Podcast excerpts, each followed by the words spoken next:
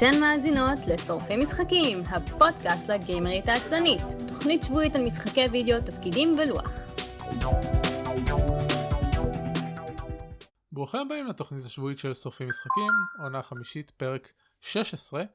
אה, אני אביב מנוח. איתי. אה, ואני איתי גרייף. שלום, מה קורה? חשבתי שאנחנו עושים מוזיקה. היה מוזיקה ואז התחלתי לדבר ואז אמרתי אחרי שאני אומר את אה, השם לא שלי אתה את אומר את השם. שלך ברור שאתה כן אתה לא. יכול לשמוע- את המוזיקה שלך בצד את המוזיקה בצד שלך הבנתי. כלומר טכנית יש לי איך לגרום לזה לעשות אבל אין אף פעם לא הייתה סיבה לעשות את זה מביך מאוד. עקרונית גם אני יכול לא לעשות את המוזיקה בשידור ואחר כך להוסיף את זה ב post production אבל אני עצלן. זה יכולה להיות תוכנית ה bloopers. אה, היות שאנחנו תמיד מקליטים בשידור חי אז בכל פעם יש bloopers. כל תוכנית היא תוכנית ה bloopers. כן. אה, בסדר גמור אז אה, אנחנו שורפים משחקים הפודקאסט לגיימר הצעה כל המשחקים כולם. אם אתם רוצים להאזין חי ולא עשיתם את זה עד היום אז אפשר להיכנס ל-isl.me slash live יוביל אתכם לערוץ הטוויט שלנו. באתר isl.me תוכלו למצוא את כל דרכי ההרשמה לפודקאסט ולשלוח לנו אימיילים ולכתוב תגובות וכן הלאה. אה, חוץ מזה יש לנו Discord שדרכו אנחנו מקליטים ואפשר למצוא שם גם את המשחק אה, ואנור השבועי שלי ואפשר לקשקש על אה, משחקים למרות שלא הרבה אנשים עושים את זה אבל אתם יכולים להתחיל. isl.me/discord. אמ, תוכנית הזאת קיימת בזכותכם המאזינים נשמח לשמוע מכם אתם יכולים לתמוך בנו דרך אה, הספונסרים isl.me/books ו-isl.me/drive שזה בוק דיפוזיטורי ודרייב טו RPG דרייב טו RPG כמו בערך כל חנות דיגיטלית אחרת באינטרנט אה, עושה מבצעי Friday Cyber Monday אה, שכאלה. אה, כמובן שרוב החנויות הלא פיזיות פשוט מרחיבות את המבצעים האלה ליותר מרק אה, שלושה ימים אז אה, זה איזה שבוע של מבצעים אה, עכשיו. אה, אז אם אה, לא יודע יש משחק כלשהו שרציתם בהנחה אה, זה בטח זמן טוב למצוא אותו אין לי מושג אם Book Depository עושים הנחות בוא ניכנס לבדוק. אני אני כבר קניתי משחק אחד בהנחה ב Steam. את Chronicles of Mystara ב-20 שקל. ואני ממש ממש מתרגש האמת מהעניין הזה. זה, זה משחק ישן נכון כן? אה, זה אני חושב שזה porting למחשב של משחק ארקייד משנות ה-80. זהו זה אחד המשחקים המקוריים שהשתמשו ב... ב brand של מבוכים ודרקונים בזמנו. כן, כן. וזה זה הסיבה שבגללה הוא מרגש אותי, זה משחק כן. מהילדות שלי. ש, שאני אוכל, עכשיו אוכל לטחון אותו כמו שלא יכלתי כשהייתי ילד, כי לא היו לי מספיק שקלים. עכשיו יש לי אין סוף שקלים. לא, בעצם זה עלה 20 שקלים. זה עלה 20 שקלים. זה עלה fixed amount of שקלים. בדיוק, fixed amount. האמת שכשהייתי ילד נראה לי היה לי 20 שקלים. היו אומרים תן לנו 20 שקלים, תשחק בארקייד כמה שאתה רוצה, הייתי עושה את זה. טוב אז אה, פעם הבאה שתבוא התוכנית אני ארצה לשמוע איך ה port והאם המשחק שחיק באמת או שהוא אה, זורם רק על הנוסטלגיה. אני מבטיח, בדיוק, אני מבטיח לך תשובה דרך משקפיים מאוד מאוד עבות וורודות של... אה, של בסדר גמור. אה, ב Book Depository כן יש מבצעי Black Friday אבל הם באמת עושים את זה למשך 72 שעות. כאילו שישי עד, אה, עד שני. מעניין. למה לא? כן, טוב, הם שולחים, הם כאילו, שולחים מוצרים פיזיים, אז אולי זה הגיוני. אה, מה עוד פתיח? אה, סקר מאזינים. אה, לקראת פרק המאה אנחנו עושים סקר מאזינים. אה, פרק המאה מתרחש בעוד, חוץ מהפרק הזה, עוד שלושה פרקים. כלומר, 17, 18, 19, ואז 20 זה 100. וואו. אז מתחיל ה syndication? משהו כזה. אה, ואז נצטרך לעשות חושבים אה, לגבי עתיד התוכנית. אה, אז יש סקר, הוא קצר, יש בו רק 18 שאלות, אפשר לענות עליו בעילום שם, אבל לא חייבים, אפשר גם לתת את האימייל בסוף, כפי שגילית כשענית עליו. כן, אני ממש מוחה על העניין הזה, צריך להגיד מראש שזה לא מייל, שזה לא שאלון אנונימי. קודם כל, היות שזה, שזה אופציונלי, זה כן אנונימי. אבל כאילו- אז אי אפשר לזכות בפרס. יופי. נו. אה, כלום אם אתה רוצה פרס אתה לא אנונימי אם אתה לא רוצה פרס אתה אנונימי כאילו תלוי אתה מעדיף אה. אנונימיות אתה מעדיף פרס חוץ מזה עכשיו שאתה אה, מגיש תוכנית אתה לא יכול לזכות בפרסים בכל מקרה. אה, באמת? לא יאמן. טוב, בסדר. האמת שאני לא בטוח, מה מה הפרס בעצם? אני הולך לאסוף את כל המפתחות האקסטרה שיש לי ויש לי איזה לא יודע כמה עשרות כאלה ולהגריל מתוכם אה, למשתתפים. ולהגריל. אני חייב להגיד, התרבות הזאת של אנשים נותנים אה, משחקים שיש להם מפתחות בחינם לאנשים אחרים, זה ממש, אה, ממש מרגש, זה ממש יפה. כן, זה, זה די נחמד, כל מה ש... שכאילו, זה, זה התרחש בזכות המבל, שיש, כן. שיש כזה היצע של מפתחות חופשיים בשוק. אה, כן. האמת שגם המבל, מה שהתרחש בזכות המבל זה גם מיליוני על גבי מיליוני של דולרים לצדקה, לא רק... נכון, אה, לדעתי הם כבר בתחום המאות מיליונים. אלוהים אה, אדירים. וקנו אותם IGN לפני חודש. שזה טוב או רע? נראה, לא יודע, כאילו אנשים אומרים, וואו, איך IGN יכולים להחזיק חנות משחקים שהם מסקרים אותם, אבל מה שקורה בפועל זה שה-IGN מוחזקים בידי חברת החזקות הרבה יותר גדולה, והחברה הזאת מחזיקה בהמבל ובקיצור כאילו זה תלוי עד כמה האתיקה של אנשים שיושבים ב-IGN משנה משהו. אה, נראה. זה לא, לא אי אפשר לדעת מעכשיו. אה, אני מקווה שכאילו נראה לי שזה נכס חשוב מדי של הקהילה כדי שאנשים ייגעו בזה בכנות. לפחות לא בצורה בולטת כאילו אתה לא תשים לב. אה, כן, אתה יודע יש היה, מישהו פרסם ב Humble Trade אה, על זה שה Extra Life, ה bundle ה Extra Life האחרון היה משולב אה, משחקים וספרים. הוא אמר שנראה לו שלא היה, okay. אוקיי. שלא היה כזה אף פעם, והוא טועה אם זה השפעה של IGN. אז אתה יודע, למה שזה ישנה להם? אני לא יודע, אבל הנקודה היא שזה, שזה צובע את ה, איך שאנשים מתייחסים עכשיו לכל דבר ש, שאמבל עושים. יהיה את החשד אה. הזה בראש, האם... האם... יש, יש משהו מאוד חשדני בקהילה הזאת, כן. באופן כללי באינטרנט. כאילו, כאילו, ברגע שקורה איזשהו משהו, איזשהו שינוי, מישהו אומר משהו, זה מיד יש כזה, איך הם מנסים לדפוק אותנו, איך הם מנסים להרוויח נכון. מאיתנו, אה, מי, מי הכריח אותם לעשות את זה, איזושהי חברה גדולה, כאילו, כן. אה, ואני תראה כמה זה באמת, אה, כי לפעמים אה, אנשים פשוט עושים שטויות. זה היה גם סביב uh, כל הסיפור של uh, וולפינשטיין לא נמכר בישראל, אז כאילו...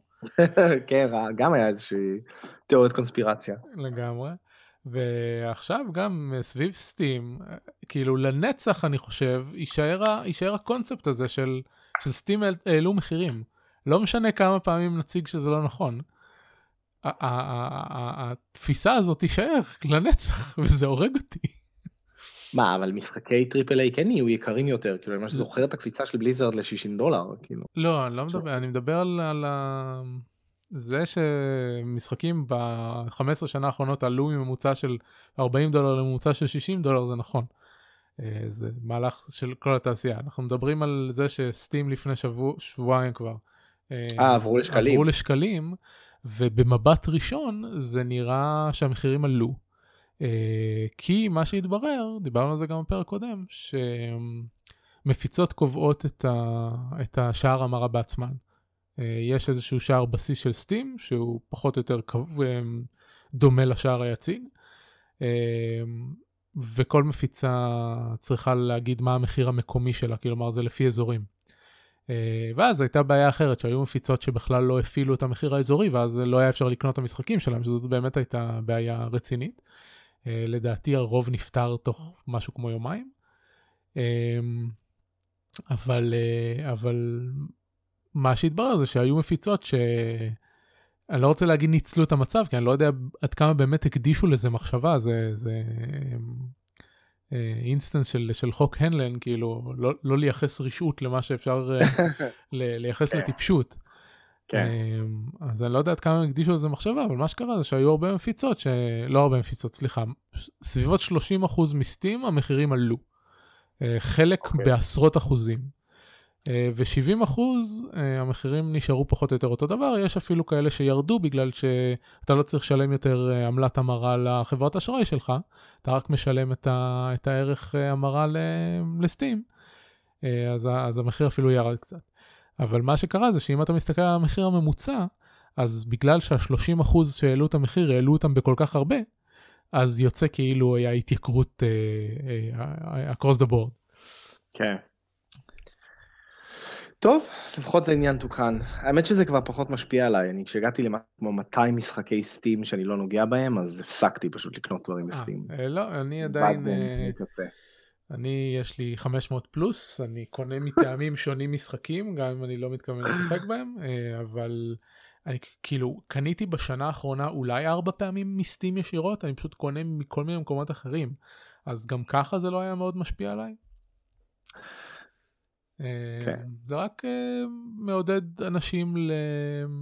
להכיר יותר טוב את התחום, לחפש חנויות אלטרנטיביות. לא שזה ל... חשוב, שלא כן. יהיה להם uh, מונופול. לא, לא לקנות, זה, כן. תשמע, זה עדיין מונופול, זה עדיין כסף שנכנס לסטים בסופו של דבר, זה פשוט, אתה הולך ל... את כאילו, זה, אתה, אתה, אתה קונה, לא יודע, אתה קונה טויוטה מליסינג בצמח במקום בליסינג בתל אביב. לא, התכוונתי שלסטים לא יהיה את ה... את האחיזה הזאת על ה... כאילו, להיות מסוגלים לקבוע הכל לשוק, כדי שתוכל לשמוע משחקים. כן, יש בזה משהו. אה, כלומר, אה, יש איזושהי נגיסה ב-overhead שלהם. כן. כשאתה יכול לקנות את זה מחנויות צד שלישי, כן, זה, כן. זה טוב. אוקיי. אוקיי, נעבור לחלק העיקרי של התוכנית, למה שיחקנו, ו... והבמה שלך, תספר לנו על מה שיחקת. אה, אז בזה, אמ, אני אתחיל לספר קצת על, אה, רול פליי, אה, ואז נראה כמה זמן יש לנו למובייל ו-PC. אז במשחקי תפקידים, אז אני כבר כמה זמן מריץ איזשהו פרויקט שנקרא מיצוב מחדש. חברת מיצוב, למי שלא יודע, של האחים גיא וגבע פרי בתחילת שנות ה-90, היו אלה שתרגמו מבוכים ודרקונים מהדורה השנייה, בעצם הביאו את המשחק הזה לארץ עבור הרוב המכריע של אה, מי שהכיר אותו, היה כל מיני כאלה, האח שלי הביא את זה מארצות הברית, באנגלית וזה, אבל בגדול, כאילו, בשנות ה-90 היית ילד והתחלת לשחק מבוכים ודרקונים, התחלת לשחק D&D, זה היה בגלל, אה, בזכות מיצוב, וה, והתרגום שלהם של הקופסה האדומה, והכחולה והירוקה והשחורה, וההרפתקאות והכנסים כמובן, והם הוציאו כמה, כמה מודולים, ש... אני כילד אה, התאהבתי בהם וקראתי אותם שוב ושוב ושוב. אה, את רובם לא הרצתי אף פעם. אה, מודולים באמת, גם, גם, גם ספציפית מודולים שנחשבים כקלאסיקות, היום במבט לאחור אני, אני, אני, אני באמת חושב שאלה לא, לא הרפתקאות טובות בגדול. זאת אומרת, אם אתה מסתכל על מה עושה מודול לטוב, מבחינת זה שאתה יכול לקחת אותו ו... ולהריץ אותו, והוא מכיל איזשהו משחק שלם, שאתה לא צריך כל מיני השלמות מסביב, ושהוא ממש יכול ישר לסחוף את השחקנים לתוך המשחק, אז המודולים האלה לא עובדים ככה. גם, ה, גם המפות של המבוכים הן, הן ביזריות הרבה פעמים, כאילו הן, הן מייצגות איזושהי תפיסה כזאת של ציור מבוכים שהוא כמעט אקראי, שאז אחר כך ממלאים אותו בתוך הדברים שאתה היום לא תראה במוצרים של מכשפי החוף, אבל... אה, אבל באמת, זה, זה, זה פשוט הרפתקאות קלאסיקו, קלאסיות כמו טירת אמבר ושליט נוודי המדבר ואימה על הגבעה, שאני פשוט נורא נורא נורא רציתי להריץ עוד פעם. אה, ואז פשוט התחלתי להריץ אותן, לתרגם אותן למבוכים דרקונים מהדורה 5, שזה, לא ניכנס ל... לאיך עושים את זה, זה נחמד, זה... אמ, דיברנו לפני התוכנית שבעיניי אה, אמ, זו המהדורה הכי טובה של מבוכים דרקונים, שלגמרי דורשת שדרוג אליה, זאת אומרת, אם אתה עדיין משחק אה, שלוש וחצי, משחק פאת'פיינדר, משחק מבחינים דרקונים מהדורה ארבע, אתה צריך לעבור לחמש. זה... טכנולוגיית משחקי תפקידים הרבה יותר מתקדמת, אבל אה, יותר מזה, מה שהיה מעניין, זה גם ההזדמנות להריץ לאנשים שהם לא הקבוצה הקבועה שלי, כי הייתי מגייס כל פעם שחקנים אחרים בפייסבוק, וגם להיתקל במודולים האלה בעיניים של אה, מבוגר. וזה זה היה מאוד מעניין עבורי, כי זה, זה מודולים ש... אני קראתי אותם שוב ושוב לאורך השנים, זאת אומרת, מאוד אהבתי אותם וסחבתי אותם איתי וחשבתי עליהם וכן הלאה, אז היה לי מושג די חזק של, של מה אני חושב עליהם ואת ההרפתקאות שדמיינתי בראש ואיך הן הולכות להיות. אז נגיד אימה על הגבעה זה איזשהו מודול, אתה מגיע לאיזושהי גבעה, אתה עולה בה ויש קוטג' עם מכשפות, ויש גובלינים, ויש את המקדש שאתה נכנס לתוכו, ויש דרקון בסוף, כל מיני דברים כאלה, ויש את, ה, את התחושה של איך זה הולך להיות, ואז אתה אשכרה צריך לשבת ולהריץ את זה לשחקנים, אתה פתאום נתקל ב, ב, ב, בהמון המון המון בעיות במודולים הישנים האלה, שהמשחק הוא נורא ליניארי, הוא מאוד לא, הוא מאוד לא מתמודד טוב עם שחקנים קצת יותר מתוחכמים, ששואלים קצת יותר שאלות, הוא כמעט אף פעם לא נותן מוטיבציה, זאת אומרת, הרבה מאוד מהמודולים האלה פשוט מתחילים ב... הנה מבוך, תיכנסו פנימה, זאת אומרת, יש מעט מאוד עיסוק באיך להניע שחקנים. אה, וכמו שאמרתי כבר, המפות מוזרות. מה שכן, המבוכים עצמם, יש בהם הרבה מאוד flavor, וזה, אני חושב שזה אחד הדברים העיקריים שאפשר ללמוד מהמודולים האלה, אם לא הדבר הכי טוב שאפשר ללמוד מהמודולים האלה, זה איך לייצר בתוך מבוך סיפור. איך בעצם, לא סיפור במובן, אה, במובן של העלילה, איך אה, להסביר מה קרה קודם, אלא איך לתת תחושה של אה, מבוך שיש בו משהו קצת מעבר, לא פשוט סדרה של מלכודות ומפלצות ואוצרות, אלא משהו קצת יותר קסום, קצת מסתורי, יותר מוזר, אה, וזה הם עושים ממש טוב, וזה, וזה משהו שאני מרגיש שהיה חסר לי במשחקים שלי, בהזדמנויות אחרות, כשכתבתי מבוכים, וזה משהו שמאוד נהניתי לראות איך הוא נעשה. אה, וכן, לפעמים זה קצת, כאילו, יכול להיות אבסורדי, או באמת אפילו ברמת הקומי, שאתה נכנס לאיזשהו חדר ויש בו איזושהי מפלצת כזאת נורא גדולה שפשוט לא יוצאת מהחדר הזה, ואתה הולך חדר ליד ומוצא שם שלושה ענקים שיושבים משחקים קלפים, וכאילו אולי הם לא שמעו מה קרה בחדר ליד. כאילו זה ביזארי, אבל אה, אני חושב שזה הרבה מאוד חן. זה מאוד מאוד כיף. Uh, עוד דבר בתחום הזה שהתחלנו לא מזמן, וזה ממש מצחיק, יש, uh, יש סדרה של משחקי מחשב, שהם גם נחשבים קלאסיקות בתחום, שנקראים בלדורס גייט ובלדורס גייט 2. עכשיו הרבה מאוד מחלקים. אתה אומר את זה בכזה נונשננטיות. שמה? אה, לא, שיש סדרה כזאת, היא לא, לא מוכרת בכלל, הם לא חלק ממשחקי התפקידים המוחשבים הכי טובים שיצאו אי פעם. לא, לא, לא, לא התכוונתי, אתה צודק, זה באמת קצת נשמע ככה. אני בכנות, אני אגיד לך למה אמרתי את זה, לא הייתי בטוח לאן לכוון את הטון, כי אני פשוט לא שיחקתי בהם, ולא רק שהייתי בהם, כאילו, אני מכיר מהחברים שלי שהם נורא נורא אוהבים את זה, אתה יודע, לפעמים יש, אה, יכולה להיות מין תיבת תעודה כזאת, חבר אחד נורא אוהב, נותן חבר שני, נותן חבר שלישי. וכאילו, מה שנראה, כאילו, המשחק הכי טוב בעולם, אז, אה, אז בעצם רק עשרה אנשים שיחקו בו. אבל כן, כאילו, Baldur's Gate, Baldur's Gate 2, בהחלט השפיעו המון על, ה, על, ה, על הז'אנר של איך נראים משחקי תפקידים במחשב, ואיך נראה הקבוצה, ואיך נראה העיסוק הזה במערכות יחסים, וכל הדברים האלה. כן, עד לרמה ש, שיש לנו היום resurgence אה, של, של ממש ה... הסוג הזה של משחקים מחדש. אז, אז אני לא שיחקתי אותם, לא כשהם יצאו וגם לא אחר כך, באף אחד מהסיילים או הרימייקים או whatever. וחבר שלי החליט פשוט להריץ לי את המשחק. עכשיו, באופן מעניין, אפילו שזה משחקים מאוד מושקעים, ובאמת, כמו שאתה אומר, הם מחזיקים, הם תופסים מקום מאוד דומיננטי בדמיון של הרבה מאוד שחקני תפקידים, אה, לא יצא להם אף פעם מודול רשמי. אה, וזה מצחיק, כי להמון דברים אחרים כן יצא. נגיד, אתה מכיר את, אה, את הספרי כישוף של סטיבן ג'קסון? כן. אה, אז, אז להם נגיד יצא מודול רשמי. כל מיני דברים כאלה, כאילו, שאתה יכול לקחת איזשהו משחק ולשחק בו. באמת, כי וויזרדס הוציאו מתישהו בתקופת מהדורה שלישית, כאילו ספרי קריאה שמבוססים על המשחקים, אז כן, מודולים הם לא הוציאו? בדיוק, אתה, אתה, אתה מבין, זה מפתיע. שזה לא יצא. במיוחד שלכאורה, כשהמשחק מחשב עצמו מבוסס על השיטה והכל, ו- וכל הדמויות, יש דפי דמות וכן הלאה, אז כמה זה כבר מסובך.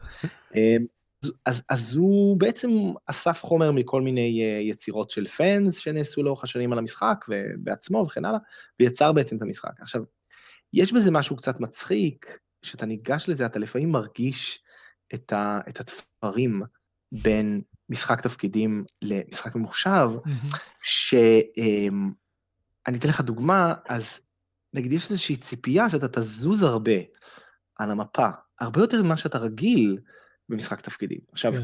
זה מגוחך, כן? כי הרי במשחק תפקידים מסביב לשולחן, זה לא שאני אשכרה צריך ללכת בין הערים, כן? אין שום בעיה להגיד, אוקיי, יום אחר כך. אבל בגלל שאתה כאילו מנסה לשחק את זה ולשחק את ההחלטה הזאת, אז אפילו שזה כאילו הליכה מיידית, אתה לא נכנס לזה. או עוד דוגמה, אולי הדבר, הדבר הכי גדול שקורה, זה שאין בעצם מגבלה על גודל הפארטי. בבלדורס גייט כל הקטע היה שהיית צריך לבחור עם מי אתה הולך, ופיתחת רגשות כלפי השחקן הזה, הדמות הזאת, או הנפס הזה, או הנפס ההוא, ופה פתאום אין לי מגבלה, אני יכול ללכת עם כולם. וזה בהחלט כאילו מאיים אה, לצאת משליטה ו- ו- ולהסתובב עם פלוגה של 20 נפסים וכן הלאה, זה מאוד בעייתי. והוא מאוד מתקשה למצוא דרך... אה, אורגנית למשחק להגביל את זה. אמ, אבל אחד הדברים אני חושב שהוא, ש, שמאוד מעניין עבורי כשחקן, זה להיכנס לראש של דמות במשחק מחשב. כי למשל, אמ, תחשוב על זה, נגיד אתה משחק World of Warcraft. אז World of Warcraft אתה מגיע לאזור חדש, אתה הולך, יש צומת, עומדים לך שלושה נאפסים אחד ליד השני, יש סימן קריאה גדול וזהוב מעל הראש שלהם, ואתה הולך ואתה אה, לוחץ על הראשון ועושה accept accept, לוחץ על השני ועושה accept accept, לוחץ על השלישי ועושה accept accept, ויוצא, ויוצא, ויוצא לעשות את הקווסטים, וזה משהו שהוא נורא נורא נורא חזק בהמון משחקי מחשב היום, ש... שגם אם זה לא נראה ככה, זה מתחבא מתחת, אתה יודע, אה, גם אם אתה משחק אסאסינס קריד, אז אתה עדיין כאילו מגיע לאיזשהו מקומות, ואתה פוגש מישהו שלא פגשת אף פעם, הוא אומר לך, אה, יופי, אולי אתה יכול לי, יש שם כן. כמה חבר'ה שמציקים לי, לך תרביץ להם. כאילו, ואתה אומר, אה, טוב, בסדר. זהו, בהרבה, בהרבה משחקים מודרניים באמת יש את הסימני קריאה האלה. אה, אני דווקא אשווה את זה יותר למה שעושים בדיביניטי או במשחקים החדשים של אובסידיאן, שאף אחד לא מסמן לך שום דבר, ואתה נגיד הולך, אבל אז גם יש לך את הקטע הגיימי הזה, שאתה פשוט הולך ומדבר עם כולם ועובר על כל האופציות שלהם, ומתישהו אתה תיתקל בקווסט. בדיוק, אבל, אבל, אבל כשאתה משחק, אז זה נורא מוזר, כי אתה, אתה רוצה להצדיק את זה לעצמך, אז זה נורא מוזר להיכנס לראש הזה של איזה מין בן אדם אני, שאני פשוט עובר בן אדם בן אדם בעיר, בדיוק. וכל פעם שהוא אומר לי, תקשיב, יש לי קצת בעיה, הבית שלי יש בו עכבישים, אתה יכול לעזור לי? ואתה אומר לו, כן, בוודאי שאני יכול לעזור לך. כאילו, מנסים להרוג אותי ומאיימים על העולם, שלום העולם כולו מונח בכתפיי, אבל יש לי זמן ללכת לבית שלך ולהרוג כמה עכבישים. כן. למה לא? וזה זה באמת, זו חוויה מאוד, אה, מאוד משעשעת. וגם, אני, אני חושב ש... כמו שאתה אומר, זה באמת משחקים נורא דומיננטיים, אה, אז, אז אין הרבה הפתעות. זה קצת כמו, שגם אם לא ראית מלחמת הכוכבים, אתה יודע שדארט ויידר הוא אבא של לוק סקייווקר, אז, אה, אז זה קצת כזה, מבחינת אז כבר פגשת את בו? מה? אז כבר פגשת את Minsc? או, מה יש לכם עם הדמות הזאת? למה אתם מאוהבים בה? כן, זה לא. פגשתי תשמע, זה בו. זה, זה גם כן גם בגלל שה, שההצגה של הדמויות במשחקים עצמם היא נהדרת וגם בגלל שב BioWare הפכו את זה פשוט למים אחר כך כי נגיד בכל Mass Effect כל אחד מהמשחקי Mass Effect יש space hamster. אז, אה. אה, אז כאילו זה מגיע משם. אז, הבנתי, אז כן, אז הם באמת מחזקים את זה, אבל אה, אני חושב שזה feedback loop, כאילו, ברור. הם לא היו הופכים את זה למי אם לא אנשים היו מאוהבים ב... כן כן זה, זה נהיה זה, זה. זה נהיה מים ואז חוז... המשיך להתחזק גם באנדרומדה יש אה, אז אולי, אז אולי צריך לדבר על, על, על, על עוד אחד, אז זה עובד פחות טוב ב- ב tabletop? כאילו one liner ים, זה לא, הקסם לא זה. כן אה, אני מבין. כן. מה שהיה צריך זה להביא. לשולחן אוגר. אוי לגמרי, וואי, זה היה, זה, זה היה קסום. אני לא הולך לה, להציע את זה למנחה שלי, כי אני לא רוצה לנקות אחר כך, אבל אה, אני חושב שזה לגמרי היה מייצר את ה impact. אתה יודע מה, יש זה, כאילו, זה חלק מזה, נכון? כאילו, אתה חושב על כל הסיירים האלה שמסתובבים, והדרואידים, כולם זאבים וכלבים ונמרים, ואני יודע, ודובים, ואז מגיע לך מישהו עם אוגר. אז כן, זה היה, זה היה סוג של subversion, אני חושב שבזמנו שאני שיחקתי ב Baldur's Gate לא הכרתי... בד... אוקיי, אני אתחיל לזה. Baldur's Gate 2 היה מה שהכניס אותי למשחקי תפקידים, ולא ההפך. אה, אני הייתי בן 13, אה, קראתי, התחלתי לקרוא מדע בדיוני ופנטזיה, ומסיבה כלשהי ידעתי שיש דבר כזה שנקרא משחקי תפקידים, ולא ידעתי מה זה. אז הלכתי לחפש משחקי מחשב, ובדיוק יצא בדרסגט 2, ועל ה... על, ה, על הגב של האריזה שלו, כאילו אני קורא מבוכים ודרקונים. אז כאילו אוקיי אז קניתי את זה ואז ב... זה היה בתקופה שעוד היה קופסאות וחוברות. כן. ובחוברת של בדרס 2 היו חוקים של חלק כאילו לא הכל מן הסתם אבל חלק מהחוקים הסבר חוקים לאיך מבוכים ודרקונים עובד. אה, וואו. אה, אז אני קורא שם על, על אה, תלד אפס ועל, ועל דרגש ועל כל הדברים האלה. עד היום חברים שלי. צוח, צוחקים עליי שאני אומר את המונחים בעברית, כי אני גדלתי קודם כל על המונחים בעברית לפני ש, שהכרתי את המונחים באנגלית. אז אני רגיל להגיד נק"פ ודרגש. גם אני. אבל, זה לא קשור למשחק, זה כן, קשור. למיצוב. אבל חברים גיימרים שלי, ש... שמכירים את זה ממשחקי אה. מחשב, לא, מכיר, לא, כאילו לא מכירים ש... כן. ש-HP זה נק"פ. אז אבל אה, מצחיק, אתה יודע שבעצם זה זה במשחקי מחשב, זה מגיע מה- מהמשחקי תפקידים. ברור, מן הסתם.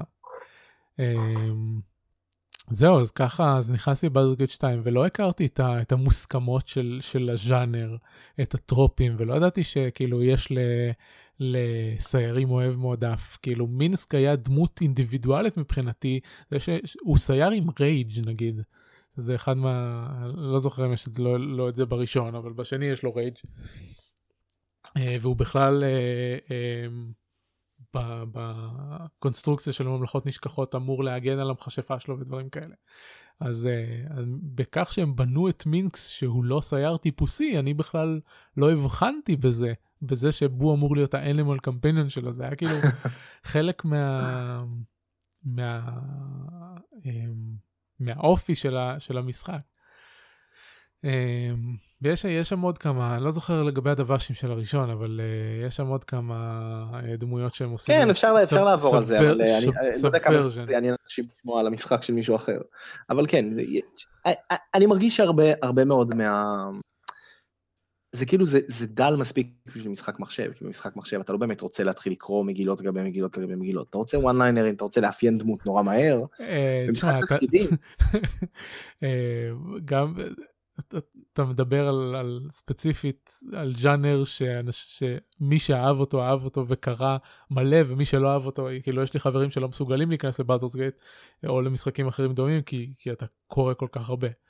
או, או דיוויניטי אוריג'נל סין הראשון um, לפני שהוציאו לו את ה-Enhanced Edition לא היה לו לא היה לו דיבוב כמעט של שום דבר.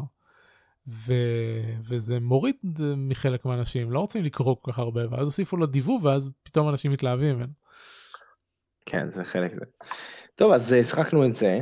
אה, חוץ מזה, שחקתי משחק מובייל, שאני מאוד מאוד ממליץ עליו. סליחה, אני בזהירות ממליץ עליו. אה, הוא נקרא Subterfuge, ובגדול אפשר לשחק אותו בחינם, אבל יש כל מיני פונקציות שצריך לשלם עליהן, עכשיו צריך לשלם עליהן לא מעט כסף. יוצא עכשיו 40 שקל, משהו כזה. אמ, אבל אה, אה, זה, כאילו זה לא, זה לא מודל פרימיום. הפונקציות זה בעיקר פונקציות של נוחות וכל מיני דברים כאלה, אבל אתה יכול לשחק במשחק המלא בחינם, אני שחקתי אותו בחינם, אני לא שילמתי כסף, ובגדול, מה, מה, מה זה Subterfuge, מה משחקים? אז אה, אה, הוא, נורא, הוא נורא הזכיר לי את Diplomacy אה, מכל מיני בחינות, בעצם יש לך כל מיני בסיסים כאלה, אמ, יש לך אה, סוג אחד של יחידה צבאית שנקרא drillers, אה, קדחנים, והסוג אה, אחד של כלי רכב שמשנע אותם ממקום למקום במשחק, שזה צוללות כאלה. ובמשחק בגדול אתה צריך להגיע ל-200 נקודות ניצחון, ו... אתה מול היריבים שלך, אז אתה, אה, כדי למנוע מהם להשיג נקודות ניצחון, אתה צריך להילחם בהם ולכבוש את המקומות שלהם, והם נלחמים בך וכובשים את המקומות שלך. עקרונית מאוד פשוט, וגם אין שום אלמנט, אה, כמעט אין שום אלמנט של אה, מזל, המלחמה היא אחד לאחד, כאילו הורגים, כל צד הורג את איקס קדחנים שיש לו לצד השני, ומי שיש לו יותר בסוף מנצח ומחזיק במקום. מאוד פשוט. מה הקטע? הקטע הוא שהמשחק קורה בזמן אמיתי, לצוללות לוקח בין 8 שעות לאפילו 40 או אפילו 50 שעות לטוס, מ... לשוט, סליחה, מלוקיישן ללוקיישן עם הצבא שלהם. ככה שאתה בעצם נותן פקודה לצוללת להתקיף איזשהו אה, מקום, ולוקח לה 20 שעות להגיע למקום הזה. אה, אתה פשוט יכול לראות אותה כאילו זזה נורא נורא נורא לאט על הלוח שלך 20 שעות, וזה פשוט מייצר דינמיקה אחרת לגמרי. כאילו, כי אתה אתה ברגע שאתה נותן פקודה, אתה מחויב לפקודה הזאת, ואתה צריך לחשוב על מהלכים הרבה מאוד זמן מראש. Um, למשחק יש כלי מאוד פשוט של למדוד מרחקים, אז אתה, אז אתה יושב ואתה מנסה להבין מה יכול להגיע לאן ובכמה זמן, אתה יכול להביא תגבורות, אם אפשר להביא תגבורות נגדך. Um, וזה גם מייצר סוג מסוים של, של, של חוויה שלא היה לי באף משחק אחר, של ממש לשבת ולראות איזשהו אסון שהולך לקרות לאורך ה-10 וה-20 שעות הקרובות, שאתה לא יכול לעשות לגביו שום דבר, הוא פשוט הולך לקרות. יש למשחק מין חוגה כזאת, מאוד פשוטה, שאתה יכול להזיז את הזמן קדימה 48 שעות ולהזיז אותו אחורה עד לתחילת המשחק, ואתה יכול בעצם לראות מה הולך לקרות ב-48 הקרובות מבחינת היחידות שאתה רואה, הוא, הוא לא מראה לך יחידות שאתה לא רואה. ואתה פשוט יכול לראות, כאילו, אם אתה הולך לנצח או להפסיד וכל הקרבות שהולכים לקרות, וזה, וזה יכול ממש לייאש. כאילו, אני, אני, אני אה, עשיתי איזשהו מהלך והתחייבתי לאיזושהי התקפה, והיריב שלי הצליח לעשות איזשהו תרגיל מבריק כזה ולנצח אותי, ופשוט לאורך 16 שעות אני רואה כאילו את כל הכוחות שלי מתים ומתאבדים על מין אה, קיר מגנים כזה בלתי חדיר, אחד אחרי השני, ואתה מאבד איזה 80 קדחנים בבת אחת, לאורך 16 שעות, זה, זה, זה מותח כל מעשה בגידה ומהלך וטעות לאורך שעות, זה, זה מאוד סוחט, זה מאוד לא פשוט. לא, זה לא, זה נשמע ממש מתסכל, שאתה יודע עכשיו שאוקיי, הוא עשה משהו, אין לך סיכוי להתגבר על זה, ועכשיו אתה 15 שעות הקרובות כאילו לא עושה יש, כלום. יש בהחלט, אה, זה, כן, זה באמת משחק לא פשוט מהבחינה הזאת. בנוסף לזה שיש כל מיני אלמנטים במשחק שהם לא בדיוק אינטואיטיביים מבחינת ה system, כאילו המשחק עצמו מאוד פשוט, ה-UI מאוד פשוט, העיצוב שלו מאוד, אה, זה מין עיצוב סטימפאנקי, old timey כזה, מאוד מאוד נחמד, לא סטימפאנקי, יותר... gaslight ויקטוריאני כזה, מאוד מגניב, וזה אמ, מאוד מושך אותך פנימה ויש sounds כאילו מאוד אפקטיביים, אבל כן, חלק מהחוקים אה, הם לא ברורים מן ההתחלה, יש וויקי לא נורא, מפור, לא נורא מפורט, כאילו כן, כולל, כולל אינפורמציה, אבל לא נורא מפורט, וה help לא כל כך עוזר, ההלפ הוא מאוד פשוט, עמוד אחד, אז אתה, אז כן, אז אתה יכול להיתקל בכל מיני סיטואציות מאוד מתסכלות, וגם התחושה שלי, אני לא, אני לא יודע אם כל אחד יסכים איתי מי ששחק במשחק, אבל התחושה שלי זה שהמשחק מאוד מהר, אה, שיש בו snowballing מאוד משמעותי. בגלל, שבגלל שהכל לינארי, בגלל שבעצם כדי להרוג לך יחידה, אני צריך להרוג לעצמי יחידה, אה, אתה יכול מאוד מהר לתפוס אה, מרחק ממישהו, פשוט בזה שאתה בונה יותר יחידות ממנו וכל הזמן הורג לו יחידות. מה שכן, כל מיני אלמנטים במשחק מאוד מאוד מקשים עליך להוציא מישהו מהמשחק. אז זה מאוד מעניין, זאת אומרת, זה, זה לא פשוט, um, זה לא פשוט לנצח מנקודה מסוימת, אם הפסדת יותר מדי בהתחלה, אתה מאוד מאוד תתקשה לנצח, אבל מאוד קשה להוציא אותך מהמשחק. ואני לא חושב שזה במקרה, אני חושב שכאילו יש פה באמת אה, רצון מכוון לשמר את זה כמשחק עד כמה שאפשר צמוד. ומה שמעניין זה שאפילו שאין למשחק איזושהי נקודת סיום קבועה מראש, יש, יש רק צריך להגיע ל-200 נקודות ניצחון, הוא כן, כאילו מבחינת הקצב וההתגברות של המהירות, יוצא בערך שבוע. אה, צריך לקחת בחשבון שזה שבוע שבו אתה, אתה לא ישן ואתה כל הזמן עם הטלפון ואתה באובססיביות מעדכן ורואה מה אנשים עשו ומדבר עם כולם ויש אלמנט דיפלומטי נורא נורא חזק ובריתות ובגידות וזה, הוא, הוא מאוד לא פשוט אה, אה, רגשית, או לפחות לנו היה לא פשוט, אבל אני מאוד, כאילו, כאילו מבחינת החוויה המשחקית הוא מאוד מאוד שונה מכל דבר אחר ששיחקתי. הוא קצת כמו אם היית משחק דיפלומסי by mail, אבל שכולם באותו בית, וכל הזמן יכולים לדבר אחד עם השני, אבל הם עדיין צריכים לשלוח בדואר את המהלכים. אז יש מהלך כל יום-יומיים, אבל אתה כל הזמן יושב אחד ליד השני ואתה כזה, אבל מה עשית? תגיד לי מה עשית, כבר עשית את זה? מתי אתה עושה את זה? כאילו, זה מאוד, אה, מאוד לוחץ. האמת אמ, שזה מזכיר לי, אומנם אה, זה מזכיר לי אמ, משחקי אסטרטגיה בדפדפן, ששיחקתי בתחילת האלפיים, ספציפית אה, פלנטריון, לא יודע אם אתה זוכר. כל הטראביאן האלה למיניהם? אה, שמה? כל הטראביאן האלה? לא, לא מכיר את זה, אבל בפלנטריון היית, היה לך, זה היה משחק חללי, והיית קורא אסטרואידים בשביל משאבים ומייצר ספינות, ואז הולך ותוקף מערכות שמץ של אנשים אחרים. ובהתחלה כשאתה מתחיל לשחק אותו אז כל פעולה הייתה לוקחת uh, שעה ואז שעתיים ואז ארבע שעות ואז זה התחיל להגיע ל-48 שעות ול-72 שעות וכן הלאה. כן. Uh, ואז אתה כאילו היית קם בבוקר נכנס לזה שולח את הצי שלך. uh, ואוקיי ואז כאילו יש לך יומיים עכשיו לחכות ולראות מה קורה כאילו אם אתה מגיע היית יכול לסרוק את, ה, את הפלנטה שלו אבל לא היית באמת כאילו הסריקה הייתה נכונה לרגע שביצעת אותה, אז אוקיי, היית יודע פחות או יותר מול מה אתה מתמודד, אבל ב-72 שעות שאתה מחוקה, היריב שלך יכול לעשות עוד דברים, ויכולים להגיע לו אלייז וכל מיני כאלה, כאילו, כן. הייתה גם חלוקה ל... לגילדות כאלה. כן, לגילדות וכולי. אז זה מזכיר לי קצת. כן, זה מאוד דומה, נכון. רק, ש... רק שבפלנטרנו משחקים דומים, ההיקף זמן, של, של סבב כאילו היה, אה, לא יודע, שלושה חודשים, משהו כזה. ואז כאילו היה סקורד בורד כזה של מי, מי אה, צבר הכי הרבה ניקוד אה, משאבים וכן הלאה. כן, אז החיסרון בזה היה באמת במשחקים האלה, שאם היית נכנס יותר מאוחר או לא היית... נכון. זה לא היה לך שום סיכוי. נכון. זה כאילו מתחילים ביחד, קבוצה של חברים, זה משחק מתאים לנגיד חמישה, שישה אנשים. אנחנו שחקנו עשרה, אבל זה היה יותר מדי. אני חושב שבחמישה, שישה אנשים זה... הרבה יותר כיפי, ויש גם כאילו אה, לובי כזה שאפשר להצטרף למשחקים של אנשים. כן. אה, זהו, המשחק אה, האחרון, לפני שאתה, לפני שאתה עובר אני רק רוצה לציין שכשסאבטרפיוג' אה, יצא הוא קיבל די הרבה אה, חשיפה כאילו גם במיינסטרים היו עליו כמה כתבות ב Rock Paper Shotgun ואני רואה שבעמוד Play שלהם מצוין גם ש CNET כתבו עליהם וכולי אז למרות ש... יחסית למשחקי mobile, אה, משחקי mobile קטנים, כן, אנחנו לא מדברים פה על Pokémon Go. אה, הוא קיבל די הרבה חשיפה בזמנו. תשמע, בצדק, הוא באמת יפהפה, כאילו מבחינת איך שהוא נראה, מבחינת המראה שלו, יש הרבה מאוד השקעה בגימור, גם מבחינת הסאונד והכתיבה, אתה יודע, יש לך כל מיני כאלה דמויות מיוחדות שאתה יכול לזכור, וכל אחת מהן יש עליה טקסט. כאילו מאוד מאוד הושקע מבחינת הגימור, ואני חושב שזה גם מאוד ראוי לחיוב. שמצד אחד הוא אולי חינמי, אבל אין בו שום דבר שמנסה לשאוב ממך כסף. נגיד, אה, אם אתה רוצה לקבוע יותר מארבע פקודות בראש, אז אתה צריך, אה, אז אתה צריך לשלם, אתה צריך לקנות את המשחק, ה, כאילו לשלם עבור המשחק. אבל אה, כאילו זה רק עניין של נוחות, אתה יכול לתת פקודה פקודה, אתה לא חייב לתת 20 פקודות מראש, כאילו זה אפילו לאו דווקא דבר טוב לעשות.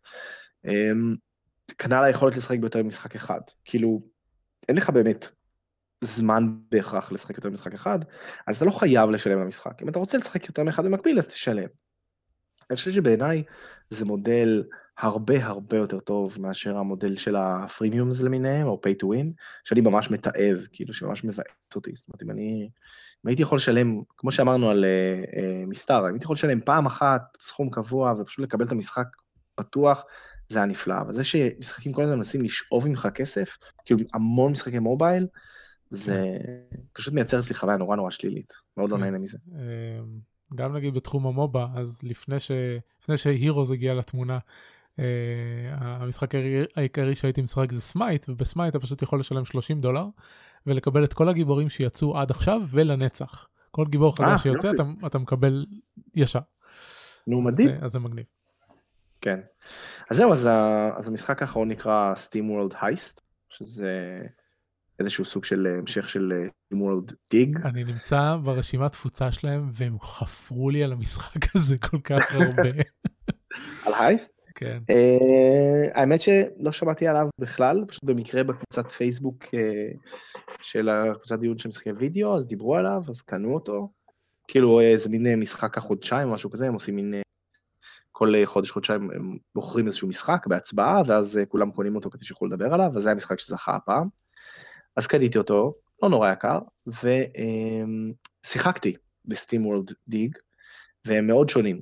סטים וורלד דיג בגדול זה, אתה, אתה חופר למטה ולמטה ולמטה, פוגש כל מיני עולמות ומוצא מצרכים ומחזיר אותם לעיירה הקטנה הזאת באמצע המדבר שאתה, אמ, שאתה מפתח אותה, וזה מאוד מין אה, ראייה כזאת של אה, prospecting במערב הפרוע, אז SteamWorld Heist זה נשאר עם אותה אסתטיקה בגדול, שיש לך מין רובוטים כאלה שהם מופעלים על ידי קיטור והם מעוצבים כמו קאובויים, והם משתמשים ב six shooters וכובעים גדולים, אבל התחושה הייתה מאוד שונה, כאילו, המוזיקה וה, והצורה שבה, של הכתיבה של הדמויות, נורא נורא נורא הזכירה לי את בורדרלנדס. ובורדרלנדס זה משחקים שאני מאוד אוהב, אז, אה, אז נהניתי מהמשחק הזה הרבה יותר. הבעיה היא שבגדול זה משחק שבו אתה אה, עובר בין אה, ספינות, ואתה נכנס לספינות ואתה תוקף אותן, אתה סוג של פיראט כזה, תוקף ספינות, מנסה להשיג את האוצר, הורג את כולם ואז בורח, והשיטה היא אה, כמו XCOM כזה.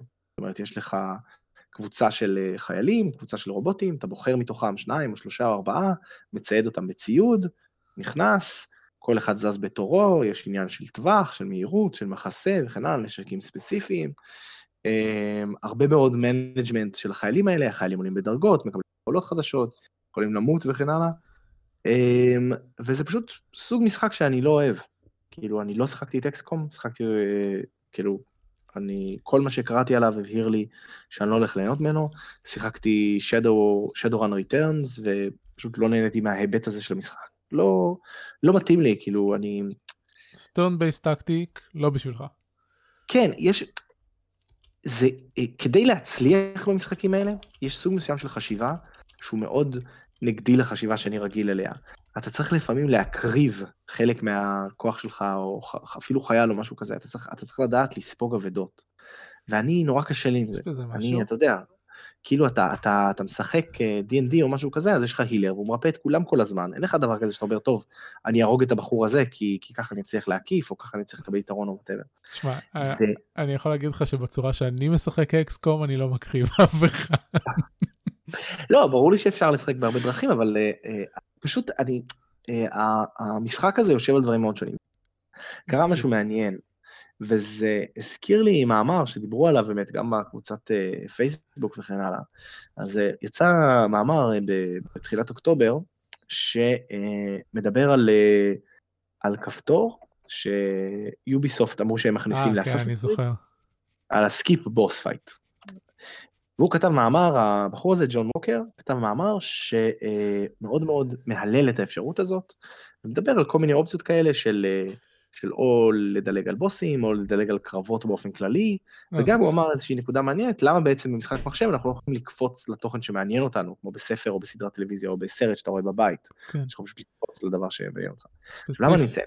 ספציפית לגבי אסאסן uh, קריד היה מדובר, uh, עדיין מדובר, על זה שהולך להיות מצב uh, טוריסט, שאתה יכול פשוט כן. להסתובב בלי, בלי שאנשים רוצים להרוג אותך. שזה מוזר לי שאתה לא יכול לעשות את זה בכל מקרה, כי אתה כי באסנסקריד 2 ו-4 יכולת לעשות את זה, פשוט לא להסתובב. אה, כן, אבל טוב, עכשיו יש, אה, באסנסקריד אוריג'ן יש הרבה יותר, כאילו, זה ממש ממש עולם פתוח, אז כאילו, אתה יכול פשוט להיתקל ב, בסתם חיות פראיות ואנשים אה. שרוצים להרוג אותך. הבנתי, אה, כן. כן. לא, כן, כן. אני, גם יש בטח אזורים סגורים. זהו, יש אזורים פורבידן, כמו שהיה פעם. כן. אבל בטוריסט מוד אתה אומר שאתה יכול ללכת לאן שאתה רוצה, לקבר של אלכסנדר, למגדלו וזה, ואף אחד לא יעשה לך שום דבר ואתה רק מטייל. אז למה חשבתי על המאמר הזה? בגלל שכשהתחלתי את המשחק, בגלל שהבנתי שהשיטה היא סטייל אקסקום, בגלל שידעתי שאני לא אוהב את זה, אז בחרתי ברמת קושי הכי קלה. וברמת קושי הכי קלה, לאויבים יש ממש מעט חיים והם עושים... אז בעצם, למרות שהמשחק בגדול נראה אותו דבר, אין בו, אין בו באמת אתגר.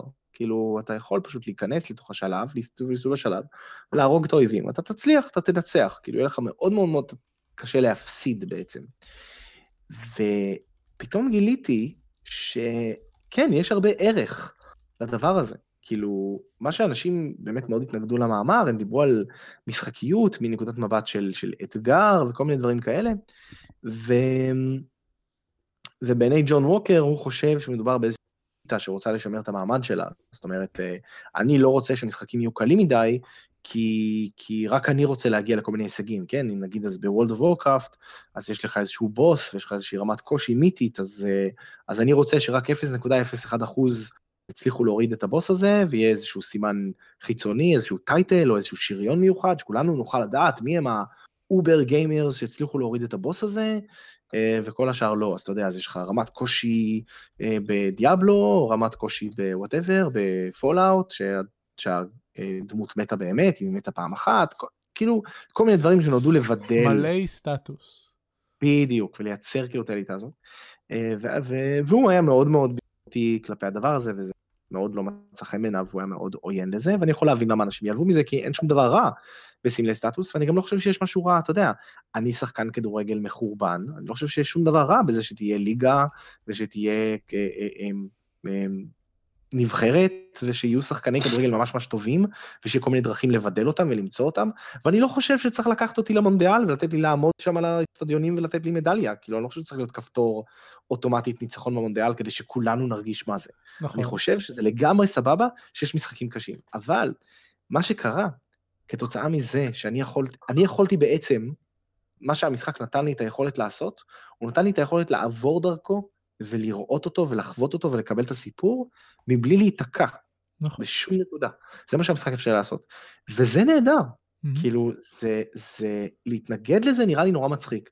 כי, תשמע, כשהיינו ילדים, שיחקנו ב Street Fighter או Mortal Kombat במכונות, שיחקנו במשחקי שוטרים עם, ה, עם המטוסים והספינות חלל וזה, אז כן, היה איזשהו סיפור, היה איזושהי סיבה, הלכת להציל את העולם, היה איזשהו טורניר, אבל זה לא באמת היה חשוב. המשחק לא התעסק, כאילו, אתה יודע, שחקת Street Fighter, היה איזה שורה וחצי בין קרב לקרב, והיה בסוף איזושהי מצגת, אם ניצחת.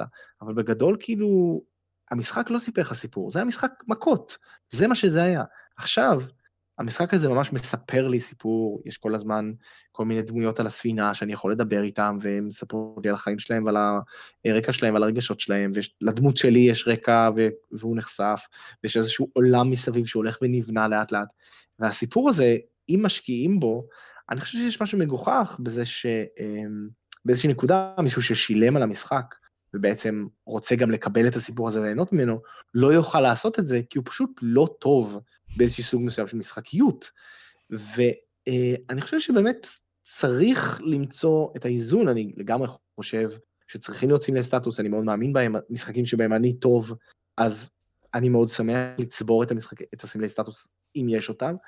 אמ, ומשחקים שבהם אין סיפור, כי אתה יודע, כאילו, Heroes of the Storm, אה, לא צריך את זה, ורסטון לא, אה, לא צריך את זה, אבל אם יש לך משחק שהשקיעו בו בסיפור, אז כן, אני חושב שצריך, שלהכניס לתוכו רמת קושי כזאת, שמאפשרת לחוות את המשחק, זה ממש נפלא. וזה גרם לי מאוד uh, להזדהות עם המאמר הזה. הוא באמת כתוב, אני חושב, uh, בנימה מאוד עוינת, עם ההקדמה על זה שהקהילה כן, היא רעילה. זה, זה חלק מהסגנון הכתיבה של ג'ון ווקר. טוב, אני לא מכיר אותו, אבל, אה, אבל כן, הוא מקשר לעצמו לעוד איזה שלושה מאמרים אחרים. נכון. כאילו, הוא, הוא, הוא משחק, הוא, הוא מאמר פוליטי שלא לצורך, אבל אני חושב על משהו, ש... על מגמה שאני חושב שהיא מאוד uh, חיובית, ואני חושב שבאמת כן. בעוד uh, משחקים. Uh, תשמע, אני יכול להגיד לך שעד לפני, לא יודע, עשר שנים, אני, את רוב המשחקים ששיחקתי, uh, הם היו קשים לי מדי, והייתי משחק אותם עם, עם צ'יטים וטריינרים. כן. ואף פעם לא חשבתי שיש בעיה עם זה, כי כאילו, אני, אני משחק במשחק שלי על המחשב שלי, כאילו מי, כן. מי, מי אמור להגיד לי איך, איך אני אשחק בזה? ואז אה, אה, פאשה קאגן, שהוא חבר שאני מכיר מכבר הרבה, הרבה שנים, הוא כתב לפני חודש בערך ב Working Gamers על Assassin's Creed Origins, שהוא סיים את... הוא, הוא בן אדם עסוק עם משפחה והוא עצמאי ויש לו זה, אז פעם בשבועיים בערך יש לו אה, סוף שבוע פנוי לשחק במשחק. והוא רוצה לשחק Assassin's Creed Origins, אבל אין לו את ה-60 שעות שאני שמתי על המשחק הזה, הוא רוצה לעבור אותו כמה שיותר מהר ולעבור הלאה. אז הוא שיחק אותו עם trainer וסיים את, ה, את העלילה במשהו כמו 13 שעות, אז הוא פשוט ציין בפני חברי הקהילה של Working Gamers, שעד כמה שהוא יודע זה העלילה הכי ארוכה שהייתה עד עכשיו ל Assassin's Creed וכולי. וחוץ מזה שהתפתח שם דיון נורא נחמד עם, עם אנשים מאוד סבירים, יש, יש גם את הקולות שעולים של כאילו, אתה משחק לא נכון, כי שיחקת עם trainer, אז כאילו מה בכלל, זה, זה כיף לך בכלל? למה שתעשה דבר כזה? למה, למה שתשבור את המשחק ולא לא תשחק כמו שאמורים לשחק בו? תראה, אני, אני, אני כן יצא לי להיות בן אדם שאומר, you're having fun wrong בכל הנוגע למשחקי תפקידים. אז אני יכול להגיד לך מה המוטיבציה שלי להגיד את זה, והיא ש... אמ, שזה מרגיש לי שאתה מפספס משהו עבורך. כי אני יכול להגיד לך עבורי, שאני בן אדם מספיק מבוגר ומספיק מנוסה במשחקים, שאם יש משהו שאני לא אוהב, אני לא צריך שמישהו ירצה לי בעליונות ויגיד לי שאני דווקא כן אוהב אותו. אני יודע שאני לא אוהב את הדבר. Mm-hmm. ו- ומישהו כמו פאשה שהוא אומר, תקשיבו, פשוט אין לי זמן, אין לי 60 שעות, יש לי 13. אז אני חושב שזה נהדר שהמשחק נותן לו את האופציה לקצר, כי הרי לא כל משחק עושה את זה. יש לא, משחק שיגיד שיש לך 60 שעות. המשחק לא נתן לו את האופציה, הוא, הוא השתמש בכלים צד שלישי בשביל לקבל את האופציה. אה, חשבתי שזה משהו פנימי של המשחק. לא, לא, trainer.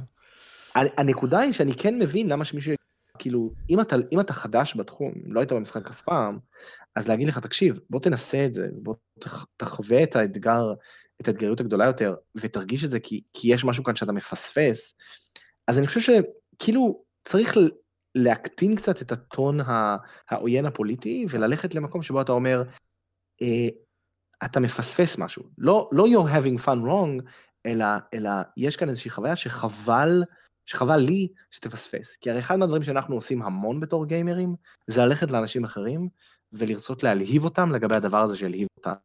זה משהו שמאוד מאוד מאפיין את הקהילה שלנו. נכון. זה קורה הרבה פחות בקהילות אחרות. תחשוב שכאילו... זה כל הבסיס של התוכנית הזאת.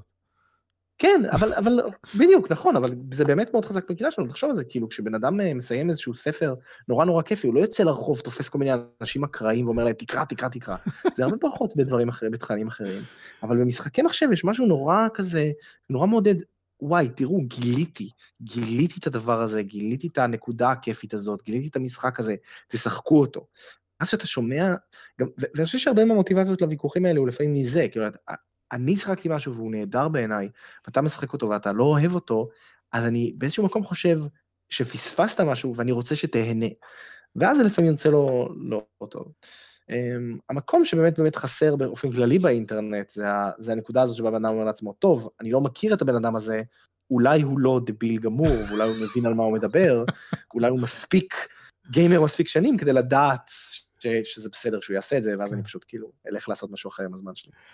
את, ה, את הקטע של, אה, זה אפילו, כאילו זה אפילו לא היה של, של למה הוא לא אוהב משהו שאני אוהב, למרות שההודעות האלה יוצאות לי מכל החורים כבר, אבל לא חשוב. אמ, זה היה כאילו, נגיד, נגיד שאני אהבתי את הסאסן קריד ואני שמתי בו 60 שעות, ואז פאשה בא ו- ושם עליו 13 שעות, והוא גם אהב את המשחק. אז, אז כאילו מה, מה אני יכול, כאילו, אני יכול להגיד לו, אתה, אתה לא השקעת בו כמו שאני השקעתי בו? כאילו, מה, מה אני כבר... מה אז זהו, אז אם האנשים האלה אומרים את זה, אז יכול להיות שזה באמת בא מהעניין. שכאילו שהם, אה, שאתה פוגע להם בסטטוס, אתה גורם להם להיראות רע. אה, משהו כזה. שהם בזבזו זמן. תשמע, אני יכול להגיד לך שנגיד ששיחקתי לפני מתי זה היה חודשיים, מס אפק אנדרומדה, אז ביואר uh, הם uh, מהחברות שבמשחקים האחרונים שלהם שמים uh, דרגת אתגר של נרטיב. של uh, אני רוצה רק לשמוע את הסיפור, עזבו אותי מהאתגר שלכם. כן. Uh, שזה, שזה סבבה ומצוין, אז אני בדרך כלל מתחיל שם, והם גם נותנים לשנות את, ה, את הרמה תוך כדי אם אתה רוצה. אז התחלתי שם וראיתי שהם, כאילו, זה עד כדי כך לא מאתגר שזה כבר לא מעניין, כאילו אין סיבה שהקרבות יהיו שם.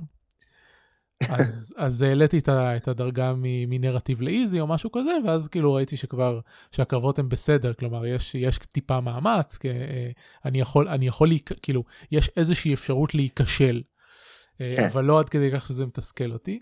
אה, ואססן קריד שיחקתי גם על איזי וגם, טוב עכשיו, עכשיו, עכשיו כבר לגמרי אין לי אתגר במשחק, כי אני, נו, דרגה הכי גבוהה, איך אומרים את זה?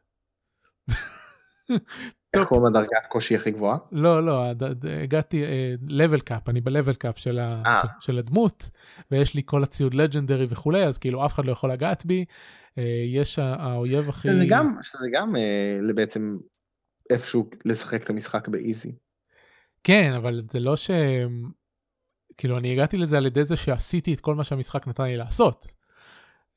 כן, אני אומר, ש... אני אומר שמשחקים לא באמת, הם לא באמת מתרחקים מזה, הם נותנים לך, כאילו, הם, הם, הם נותנים לך כל מיני דרכים אה, להפוך את המשחק לאיזי עבורך. נכון, נכון, כן. כי, אה... כי באיזשהו מקום יצרני משחקים רוצים שתשחק במשחק שלהם. נכון. אה, יכול להיות אגב ש... שאולי על איזי מקבלים יותר XP ואז יצא שעליתי יותר דרגות יותר מדי מהר ואז זה גם תורם לזה. אני חושב שמקבלים פחות בדרך כלל. לא, בדרך כלל, בדרך כלל ליזה נותנים לך יותר XP כדי שתהיה overleveled, ואז יהיה לך ככה. אה, אז לא, אז בסטים וולד מקבלים פחות. אוקיי. לא במשחקים שאני מכיר.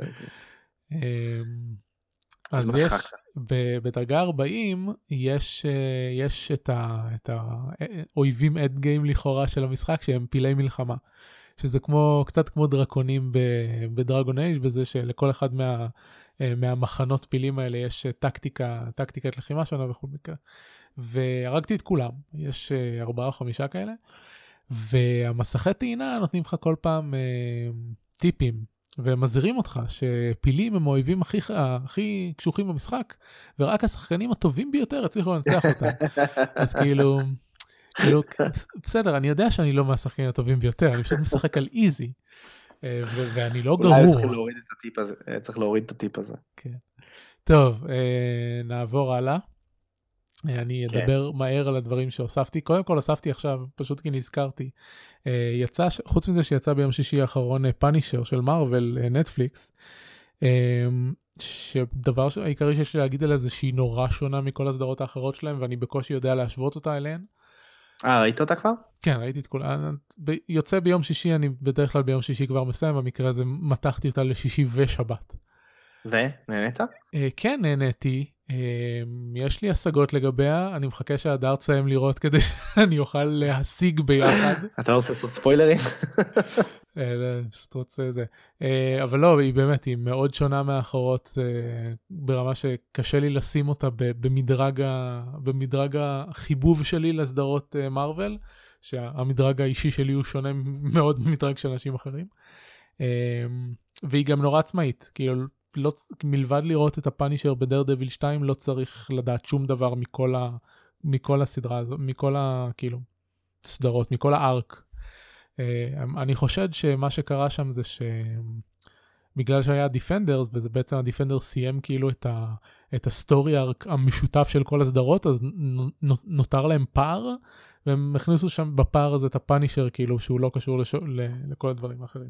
אתה יודע, אני, אני ראיתי את ה Defenders בלי לראות את הסדרות האחרות, ואני Mhm. חייב להגיד שלא סבלתי, כאילו היה נחמד. לא היית אמור לסבול, היא, לא- היא, היא לא הסדרה שאנשים סבלו ממנה יותר מדי. כן? כאילו מאיירון מהדמות של Iron Fist כולם סובלים חוץ ממני. אמ, אבל אמ, לא Defenders הייתה בסדר אנשים בדרך כלל פחות פחות מחב... כולם פחות מחבבים את Iron Fist ויש חילוקי דעות לגבי אה, לגבי Luke Cage. Iron Fist? זה Defender of בדיוק. כולן? יש, יש חילוקי דעות קשים לגבי Luke Cage שיש אנשים שמאוד אוהבים כמוני ויש אנשים שמאוד מאוד לא אוהבים. אמ, ועכשיו בשנה הקרובה אנחנו כל שלושה חודשים הולכים לקבל עונה חדשה יש לנו עונה חדשה של Daredevil עונה חדשה של Jessica Jones ועונה חדשה של Luke Cage. אה, אבל לא התכוונתי בכלל לדבר על זה, מה שהתכוונתי לדבר זה על אה, סדרה אחרת שיצאה אה, שלשום, כן ב-21, בהולו דווקא, לא בנטפליקס, והיא לא יצאה בבת אחת, יצאו שלושת הפרקים הראשונים, והסד... וזה הסדרה Runaways, גם סדרה של מארוול, מבוססת על הקומיקס באותו שם. ואני גיליתי את Runaways רק לפני איזה חודש, שביקשתי, יש לנו קבוצה קטנה של חובבי קומיקס, וביקשתי, תנו לי משהו של מארוול, כי יש לי מנוי למארוול, אבל לא סטנדרטי, כאילו לא אחד הגיבורים העיקריים שלהם בסיפורים הרגילים שלהם, תנו לי סדרה לא סטנדרטית. אז אחת ההמלצות היה, היה Runaways, וזה באמת לא סדרה סטנדרטית. אה, זה סדרה על, על, על teenagers בלוס אנג'לס שמגלים על, ה, על ה, כאילו חוברת הראשונה, או במקרה הזה על הפרק הראשון, שההורים שלהם הם uh, uh, evil super villains שמקריבים בתולות. כן. אמ, ואז קורים כל מיני דברים וזה שתי הריצות הראשונות של הקומיקס מאוד מוצלחות ואז זה משתגע קצת משם אבל זה אז ראיתי את כמה הפרק חוברות זה? הס- אה, הריצה הראשונה 18 והריצה השנייה 20 משהו כזה. אה, לא זוכר בדיוק. אמ, אז אמ, אז יצא אז יצאה הסדרה כאילו התחילה הסדרה יש שלושה פרקים ראשונים ראיתי את הפרק הראשון. הוא ממש קרוב לקומיקס כאילו זה הסדרת מארוול הכי קרובה לקומיקס שהם עשו עד עכשיו. אמ, שינו נגיד אה ראנווייז באופן כללי היא, היא סדרה מ-2003 משהו כזה. כן. שלוש. ויש בה מופת של ייצוג ו... ו... אמ, והכללה למשל יש שם את אחד ההסברים הכי מדהימים שקראתי אי פעם למה זה ג'נדר פלואיד Mm. אמ, כי יש שם פשוט אה, אה, יש יש דמות שהיא אה, לסבית ויש חייזר שהוא משנה צורה והוא בשבילה הוא הופך לאישה. סלאש אי אישה ולפעמים הוא גבר ואז ה- נהדר. אחת החברה הצעירה בצוות שלהם שהיא קטנה מכולם בשנתיים כאילו אמרה לו זה לא נעים לנו שאתה שאתה משנה בין לבין. ואני לא זוכר מה הייתה התשובה שם אבל כאילו זה באמת זה אחד ההסברים הכי נהדרים לג'נדר פלואיד שהיו וזה שהם מציגים שם כאילו ממש מהר אה, אה, זה שאחת הדמויות היא לסבית והדמות אחרת לא, לא כל כך יודעת מה להחליט בהתחלה ו, ודברים כאלה כאילו זה, בשביל 2003 זה, כאילו- זה מופת של ייצוג. כן. צריך צריך לציין שהכותב של הסדרה זה בריאן וון, שגם כתב את וייד אלסטמנט, שזה אחד מה... אחת מסדרות הקומיקס האהובות עליי מאוד. אני ממש אוהב אותה, ממש ממש ממליץ עליה, כאילו, מאוד בחום.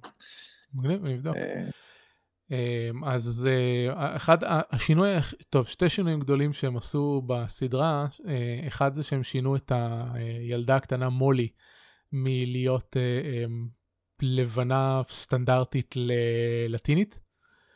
היספנית אה, okay. אוקיי. כלומר, אה, אני מניח שהם עשו את זה, כאילו אני לא יודע אם עשו את זה במודע בגלל אה, ייצוג או כי פשוט היה להם ליהוק מוצלח, אבל אני לא רואה איך זה הולך לשנות במשהו, זה סבבה. היא פשוט הדמות היחיד ששינו. כל שאר הדמויות כלאו ליהוק מדהים, ממש לא יכולתי לדמיין ליהוק טוב יותר לדמויות האלה. והיא היחידה ששינו, בגלל זה זה קפץ לי לעין. וחוץ מזה משום מה החליטו שהארגונים המרושעים של ההורים הם ארגונים פומביים, אבל כאילו לא מרושעים בפומבי. אז כאילו יש את הכנסייה של הגיבורים, אה, כאילו לא הגיבורים, כנסיית גיבורים, ויש את, ה, את הארגון צדקה שלהם, The Pride, שבקומיקס הם, כאילו אף אחד לא יודע מזה, זה, זה, זה, בשושו וסודי ו, וזה. אני מניח שהם עשו את זה בשביל שיהיה מספיק חומר אה, למתוח את הסדרה. וכי... וזה, וזה טוב בסדרה? כאילו זה לא מפריע השינויים האלה? בינתיים בפרק הראשון היה נהדר. כאילו, קשה לי להחליט מהפרק הראשון האם הפרק טוב או האם ההתלהבות שלי מה, מהקומיקס אה, משפיעה על זה. אני צריך לראות עוד. אה, אבל בינתיים, בינתיים סבבה, ובאמת כאילו הליהוק ממש אה, קולע, אז אני ממליץ.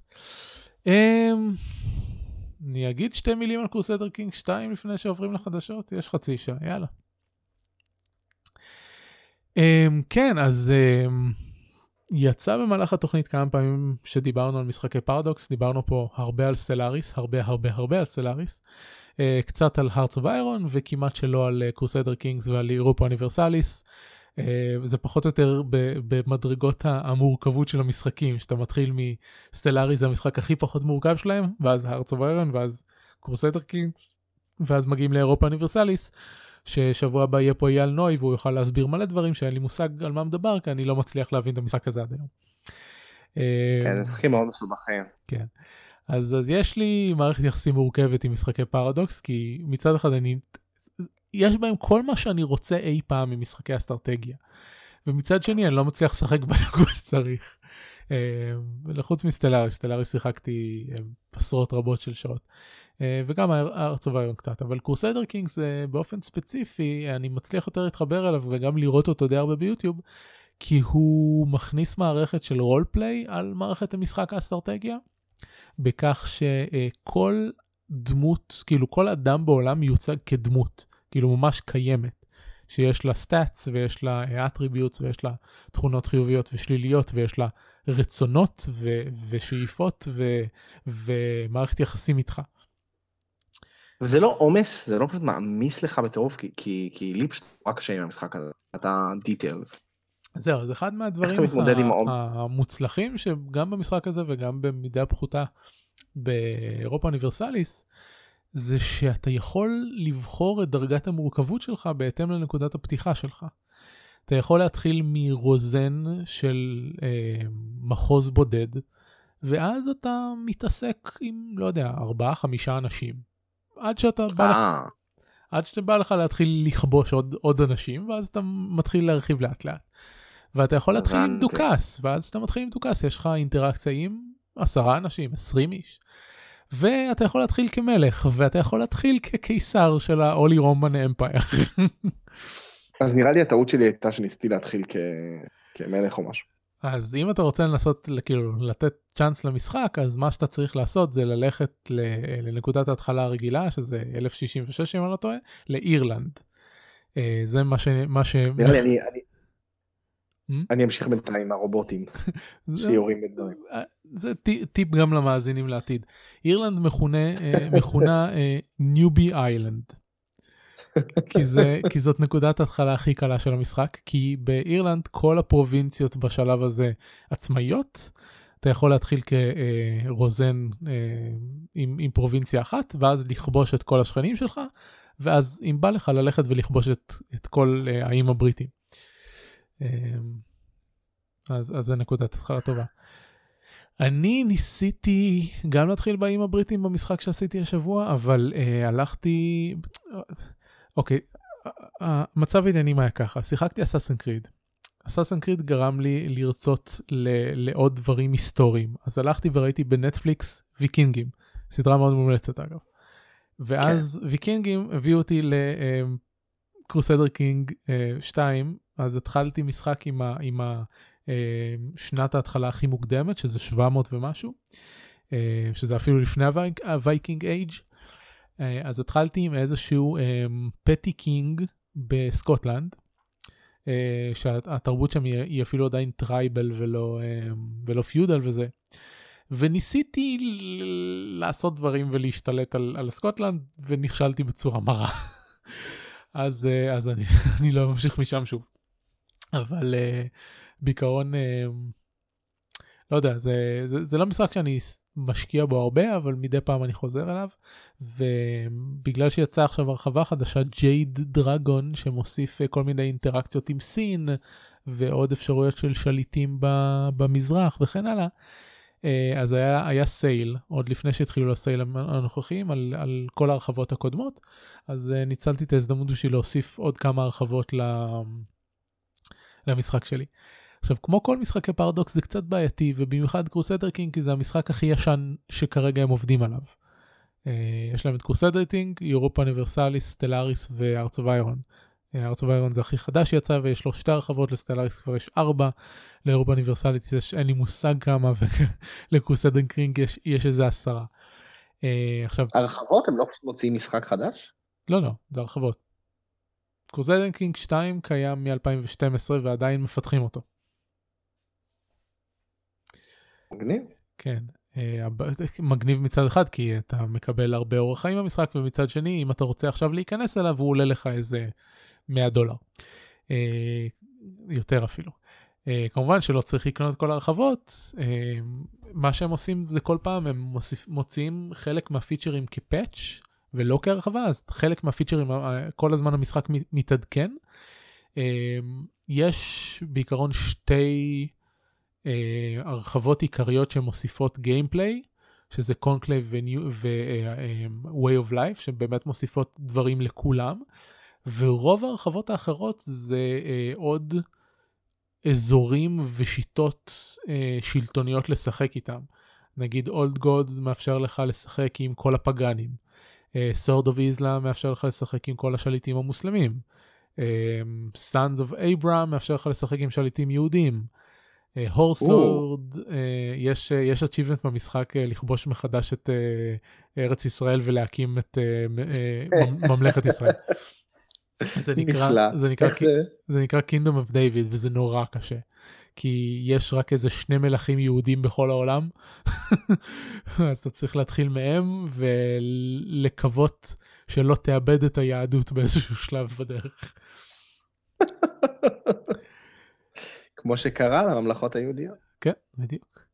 אה, מה שיפה בקרוסדר קינגס ובמשחקים אחרים של פרדוקס זה שהם מצליחים באמצעות מכניקה לגרום באופן טבעי למשחק ללכת אה, בצורה קרובה לאיך שדברים ית, יתנהגו היסטורית. כלומר, אתה בתור שחקן יכול לעשות מה שבראש לך, אבל בעיקרון אם אתה הולך על פי החיזוקים המכניים, אתה אמור להגיע פחות או יותר אה, לאיך ש, שדברים קרו היסטורית.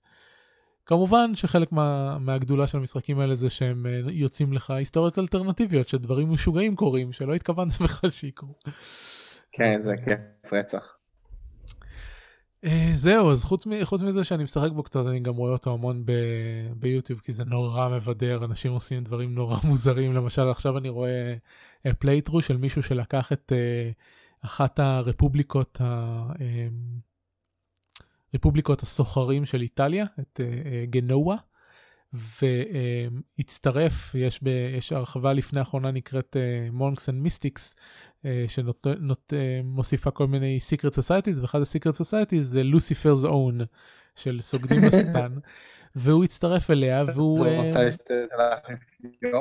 מה? היית מקוטע. רוצה להשתלט על האפיפיור? זהו, שהוא לא, בסופו של דבר הוא גם יצא למלחמה נגד האפיפיור, אבל uh, מה שהוא עשה, הוא לקח פוקוס של seduction, uh, הצטרף ל secret society הזאת, ופשוט התחיל uh, um, להוליד עשרות ילדים. ולהמיר אנשים ל, להיות תחת לוציפר. בשלב מסוים יש chain of events שנולדה לו demon child, וכשהיא גדלה והפכה לאישה בוגרת, היא, היא הפכה להיות spawn of Satan. והיא השתלטה על, על האגודה הסודית, לקחה, כאילו היא נהייתה הראש שלה במקום אבא שלה, אה, שזה הוא משחק, ואז הוא אה, השיא אותה למלך צרפת, ואז למלך צרפת יש אישה שהיא ה-voice of Satan וראש הכנסייה שלו. זה לא וואה. זה מגניב. כן, דבר, דברים, זה מאוד מגניב. דברים מופרעים קורים שם. בזה. טוב, אה, נעבור לחלק החדשות. בוא תספר לנו מה קורה חדש. לא הרבה, אבל בדרך כלל הרבה, אנחנו גם בתקופה כזאת. אה, יש את המבצעים, התחלנו כבר לדבר, יש אה, חל, חלק מהאתרים אמרו, טוב, זה מבצעי Black Friday, וחלק מהאתרים אמרו, אה, זה מבצעי סתיו. אז יש ב Steam וב Humble Bundle וב-GOG ובחנות של Sony PlayStation, בקיצור, בכל מקום שיש כרגע אה, הנחות על משחקים, אז אם אתם רוצים לקנות דברים, זה כנראה, כאילו, זה אחד הזמנים שאפשר לקנות בהם, או עוד חודש יהיה Christmas, או כל זמן אחר, כלומר, כאילו, מתי אין מבצעים. אתם אה, רוצים, אתם רוצים. אה, כנראה שאתם רוצים. האמת שכאילו שבוע שעבר קניתי את הרחבות של אה, קינגס וכרגע שקלתי לקנות את Tyranny רשמית כי כששיחקתי ב-Tyranny בהתחלה זה לא היה אחרי שקניתי אותו אז שקלתי זה אבל אמרתי לא כאילו אני לא מתכוון לשחק בו שוב פעם עכשיו אני אקנה אותו כשאני ארצה לשחק בו שוב. Uh, התכוונתי, חשבתי לקנות את הרחבות, אבל אז קראתי ששתי הרחבות שיצאו, שיצאו ל-Tyranny לא ממש טובות ושוות את זה. אז קצת התבאסתי, כי הרחבות, הרחבה של Pillars of Eternity נגיד, היא הרחבה ממש מצוינת, כאילו, arguably טובה יותר מהמשחק הראשי. אז זה היה קצת מבאס. אה, באסה. פיס, אה, אפרופו שינויי מחירים בסטים שדיברנו עליהם קודם, אז PC Gamer עשו, עשו על זה כתבה. אה, האדמינים של Working Gamers קצת הציקו לכל מיני כתבים מאתרים שונים לדבר על זה.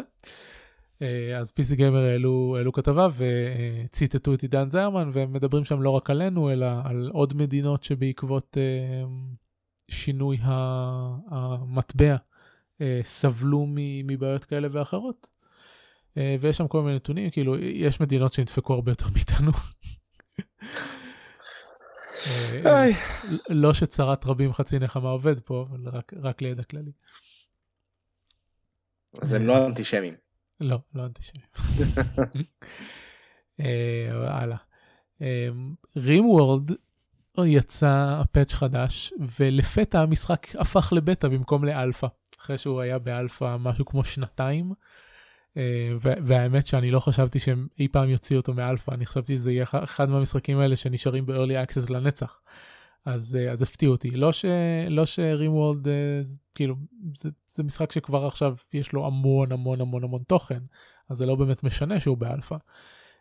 אבל עכשיו הוא כבר לא באלפא, עכשיו הוא בבטא, והמפתח אומר שזה אומר שבעתיד כבר לא יהיו major new additions, כלומר לא יהיו system חדשים לגמרי וכל מיני דברים כאלה. האלפא נגמר, האלפא זה הייתה תקופה שבה הם מוסיפים פיצ'רים חדשים, הבטא זה תקופה לתיקונים, ואז המשחק יצא באופן רשמי, שזה נשמע כמו מחזור שנתיים. פיתוח uh, uh, סביר, uh, אני מניח שחצי שנה משהו כזה.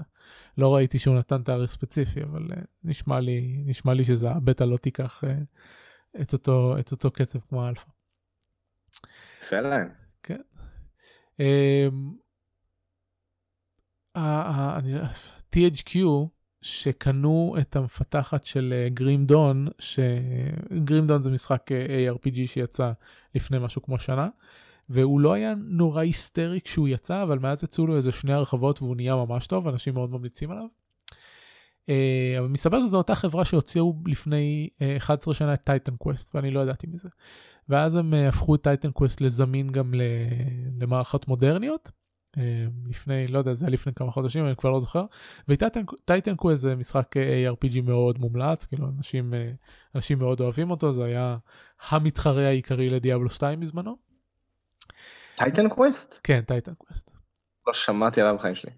לא נורא. לא הפסדתי שום דבר. לא, אם אתה אוהב את הסוג הזה של משחקים אז כנראה שכן הפסדת אבל עכשיו יש לך הזדמנות לשחק בו עם הרחבה חדשה.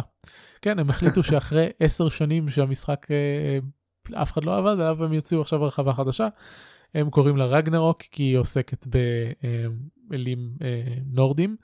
אה, יש, יש סקפטים שכבר קראתי באינטרנט שאומרים שהם קראו לה רגנרוק בשביל לרחוב על גל ההצלחה של הסרט תור רגנרוק. אני, אני, אני, אני, אני, אני בטוח שכל איפשהו שם יוצא משהו כאילו בשם רגנרוק. כן. כאילו סיפור כל כך חזק שאני ממש בספק. כן, תשמע אני כבר קראתי תגובות באינטרנט של אנשים שכאילו חשבו שרגנרוק זה רק סיפור קומיק של מארוול ולא משהו אחר. כן, אה? אנשים שכועסים שאתה מספיילר להם שהטיטניק טבע. או לא. spoiler warning, spoiler warning. יש, אה, פורסמה כתבה נחמדה ב-The Verge על אה, העלייה בפופולריות של אה, משחקי תפקידים משודרים. הכותרת שלה זה The Rise of D&D Live Plays Changing How Fans Approach Role Playing. אני לא חושב שהכותרת הבומבסטית במקום, אבל אין ספק ש... אין ספק שיש הרבה יותר אה, חשיפה למשחקי תפקידים בעקבות הצלחה של Critical אה, Role ותוכניות דומות. אה, לצערי בכתבה הם לא מזכירים את אחת הסדרות הכי כאילו מה ש... את מי שהיו פורצי הדרך בשידורי משחקי תפקידים בטוויץ' שזה RollPlay. שהיו הכי פופולריים עד, ש... עד ש-Critical Role שברו את השוק לגמרי כי איך אפשר להתחרות עם המיליוני צפיות שלהם אלוהים. למה מה מה סוד הקסם של Critical Role? שחקנים מפורסמים אני מניח. כן? אני חושב כאילו אני אישית לא מה לא מהמעריצים שלהם אני רואה אותם מדי פעם הם לא הצליחו לתפוס אותי עד כדי כך שאני אשב כל שבוע לראות פרק. אמ, לעומת RollPlay שהרבה יותר זורם לי או ה-actual play של הפי ג'קס דיברתי על זה השבוע עם ערן אני חושב שהסיבה שאני אוהב את RollPlay והפי ג'קס יותר זה כי אני מרגיש שאני מכיר את השחקנים. אמ, כי אני מכיר אותם מדברים אחרים שהם עושים, במקרה של הפי ג'קס אני מכיר אותם במשך שנים של, של הקשבה לפודקאסט הזה, אני מרגיש כאילו שיש לי חיבור אישי אליהם, אה, ולעומת זאת השחקנים של Critical Role אני מכיר את אותם מהדמויות שהם משחקים, וזהו בערך. כן זה באמת מאוד שונה. Uh, אני חושב גם Critical Role שמים הרבה יותר כאילו אה, שמים הרבה יותר דגש על ה-acting וכשאני צופה במשחק תפקידים אני רוצה לחוות את משחק התפקידים כאילו לא ברמה של ה-role פה אלא ברמה, כל, כל, ה, כל המכלול של אנשים שיושבים במקרה במקרה של RollPlay כלומר של התוכנית RollPlay זה, זה, זה ב-Roll20 אבל לא חשוב אנשים שיושבים אל שולחן המשחק בתור שחקנים ומשחקים במשחק. אני, כן. אני אוהב את החוויה הזאת של, של אנשים שמשחקים במשחק. אז מה חשבת על הרמון קווסט? לא ראיתי. לא ראית? לא. Mm. למה? כי לא יצא לי. אין סיבה מיוחדת. אני מאוד ממליץ. זה, זה סגור, זה עשרה פרקים או משהו. אוקיי, אני, אני אגש לזה בהזדמנות. אני, אני פן, אבל uh, אני אומר מראש שלא כולם בקבוצות פייסבוק אהבו. לא, לא, לא, לא פגשתי הרבה אנשים ש... שכמוני ממש התלהבו מהסדרה הזאת. טוב, ארמון אה, מפלג באופן כללי אנשים, לא? יכול להיות, יכול להיות.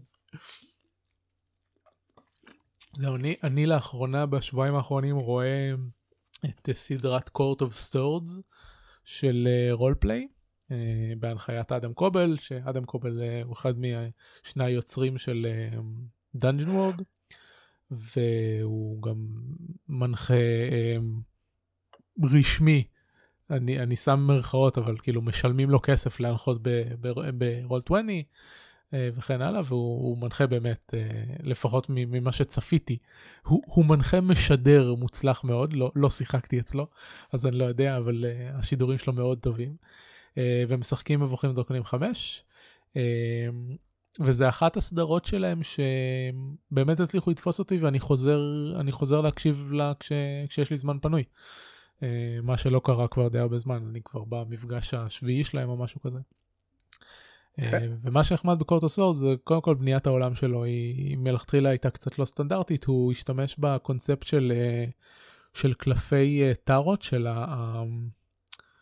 ה-suits של הטארות שיש לך swords ו-coin וכולי ובנה. כן. סביב זה מערכת חברתית ש, שבכל בכל sec, section של, ה, של החברה, כאילו מרמת המשפחה ועד רמת הממלכה, יש uh, תפקידים של uh, מלך, מלכה, uh, נסיך ו- ו page, אני לא יודע איך מתרגמים page, uh, אבל כאילו של, ה, של הארבע, ארבע קלפים המובילים של ה suit, ויש, ויש לך uh, חלוקת תפקידים בין ה swords, ל coins, ל cups, ללא זוכר מה הרביעי, וכן הלאה, אז גם הבניית העולם. staffs. איך? staffs, נכון. המטות. Uh, כן, המטות. אה, אז גם בניית העולם הייתה, היא מאוד מוצלחת, וגם uh, המשחק, הקמפיין שלהם לא מתחיל כקמפיין הרפתקני סטנדרטי, הוא יותר גריטי. Uh, בקרב הראשון שלהם, אחד השחקנים, אחד סלאש דמויות בורח, והשניים האחרים מוכים עד לאובדן הכרה ונזרקים על ערימת גופות. אה, נהדר. אז, אה, אז זה קצת לא סטנדרטי, ואני גם, אה, היה לנו דיון על זה בשחקני תפקידים בישראל, ואני המלצתי לה בדיוק בגלל הסיבות האלה, כי אנשים, הרבה שחקנים ישראלים אה, לא אוהבים משחקים מוקלטים אמריקאים, כי יש פער תרבותי בין ה... המשחק תפקידים הסטנדרטי, אני אומר במרכאות של של מה שהקבוצות שאנחנו מדברים בהן אה, משחקות בישראל, yeah. אה, כן. לבין, אה, לבין המשחק הסטנדרטי האמריקאי שנוטה להיות הרבה יותר חברוקי והומוריסטי. אז נתתי כהמלצה את, את Court of Stores כי הוא לא. נחמד לראות את האמריקאים עושים דברים כאלה מדי פעם. כן. הלאה. שני, שני ידיעות על מכירות. אחד זה uh, מכירות של משחק Hellblade, uh, Senua's Sacrifice, uh, חצו uh, חצי מיליון עותקים, uh, וזה אומר שהמשחק רווחי. עכשיו המשחק הזה, דיברתי עליו מאוד בקצרה כשהוא יצא. אני, אני פשוט אמרתי בתוכנית, אני מזכיר לאנשים לכו לשחק בו, ואני לא אומר עליו שום דבר, כי כל דבר שאני אגיד עליו יהיה ספוילר. אה, אז אני עדיין לא הולך להגיד עליו יותר מדי, כי באמת כל דבר שאומרים עליו יהיה ספוילר. מה שרציתי לציין ספציפית זה שאני מאוד מאוד שמח שהוא אה, היה מוצלח ורווחי, כי זה משחק לא סטנדרטי, אה, ניסוי, ניסיוני. וזה טוב לראות שיש לזה, ש, כשזה מבוצע עד כדי כך טוב, כי הוא באמת, הוא יוצא מן הכלל, שיש לזה שוק ואנשים מעריכים את זה וקונים. אז, אה, אז אני מאוד שמח שזה קרה. הוא בהנחה גם. כן, סביר להניח, הוא, הוא כבר יצא לפני משהו כמו חצי שנה, אז אין סיבה שהוא לא יהיה הנחה. הוא uh, משחק של משהו כמו 4 עד 6 שעות, אבל הוא מאוד חווייתי. הוא, הוא, הוא מיוחד. uh, ולבסוף, דיווח משוק החומרה בארצות הברית, סליחה, כן, יצא דוח של, אני לא זוכר, איזושהי סוכנות שם, אה, שמדבר על חודשים אוקטובר, אה, ספטמבר אוקטובר, ובמכירת החומרה, במכירת, ה... אין בעיה, מכירת החומרה אה, בארצות הברית, שלוש קונסולות של, של נינטנדו, שזה הסוויץ', ה-SNES קלאסיק וה-3DS, תופסות את שלושת המקומות הראשונים בטבלת החומרה שלהם, שזה זה באיזשהו, באיזשהו מקום מדהים, כאילו, אני, אני קראתי את זה וחשבתי, אה, חזרנו לשנות ה-80, כאילו... כן, יש בזה, יש בזה משהו קצת, כאילו, אני חושב, אה, שווה ממש לדבר על זה לעומק מתישהו, על, על, על, על התנועה מכאילו, אתה יודע, mainstream consoles כבדות כאלה שעולות מאות דולרים, שמריצות משחקים עם גרפיקה מטורפת, למשהו הרבה הרבה יותר גיימיסטי ומכוון casual. כן. שנינטנדו כאילו הולכים אליו בצורה מאוד מכוונת, גם עם הווי בעבר וגם Switch עכשיו. כן, זהו, זה היה, זה היה מאוד מעניין לראות שהווי הייתה לגמרי נמכרה כ family console, והייתה הקונסולה הכי נמכרת של נינטנדו אי פעם, אה, ואז הווי הוא היה יותר ניסיון אה, לחזור קצת לקור, אה, ולא ממש הלך להם, כי הם, הם לא שהווי היו איתה גרועה, אבל הם, הם קצת פספסו בתזמון מבחינת דור הקונסולות. ואז הסוויץ' שהוא באמת שוב פעם אה, ניסיון מצד אחד אני אגיד לרדוף אחרי הטרנד של המובייל אבל מצד שני הם יצרו פה משהו ייחודי שאף אחד לא... טוב אני, אני טועה זה לא שאף אחד אחר לא עושה.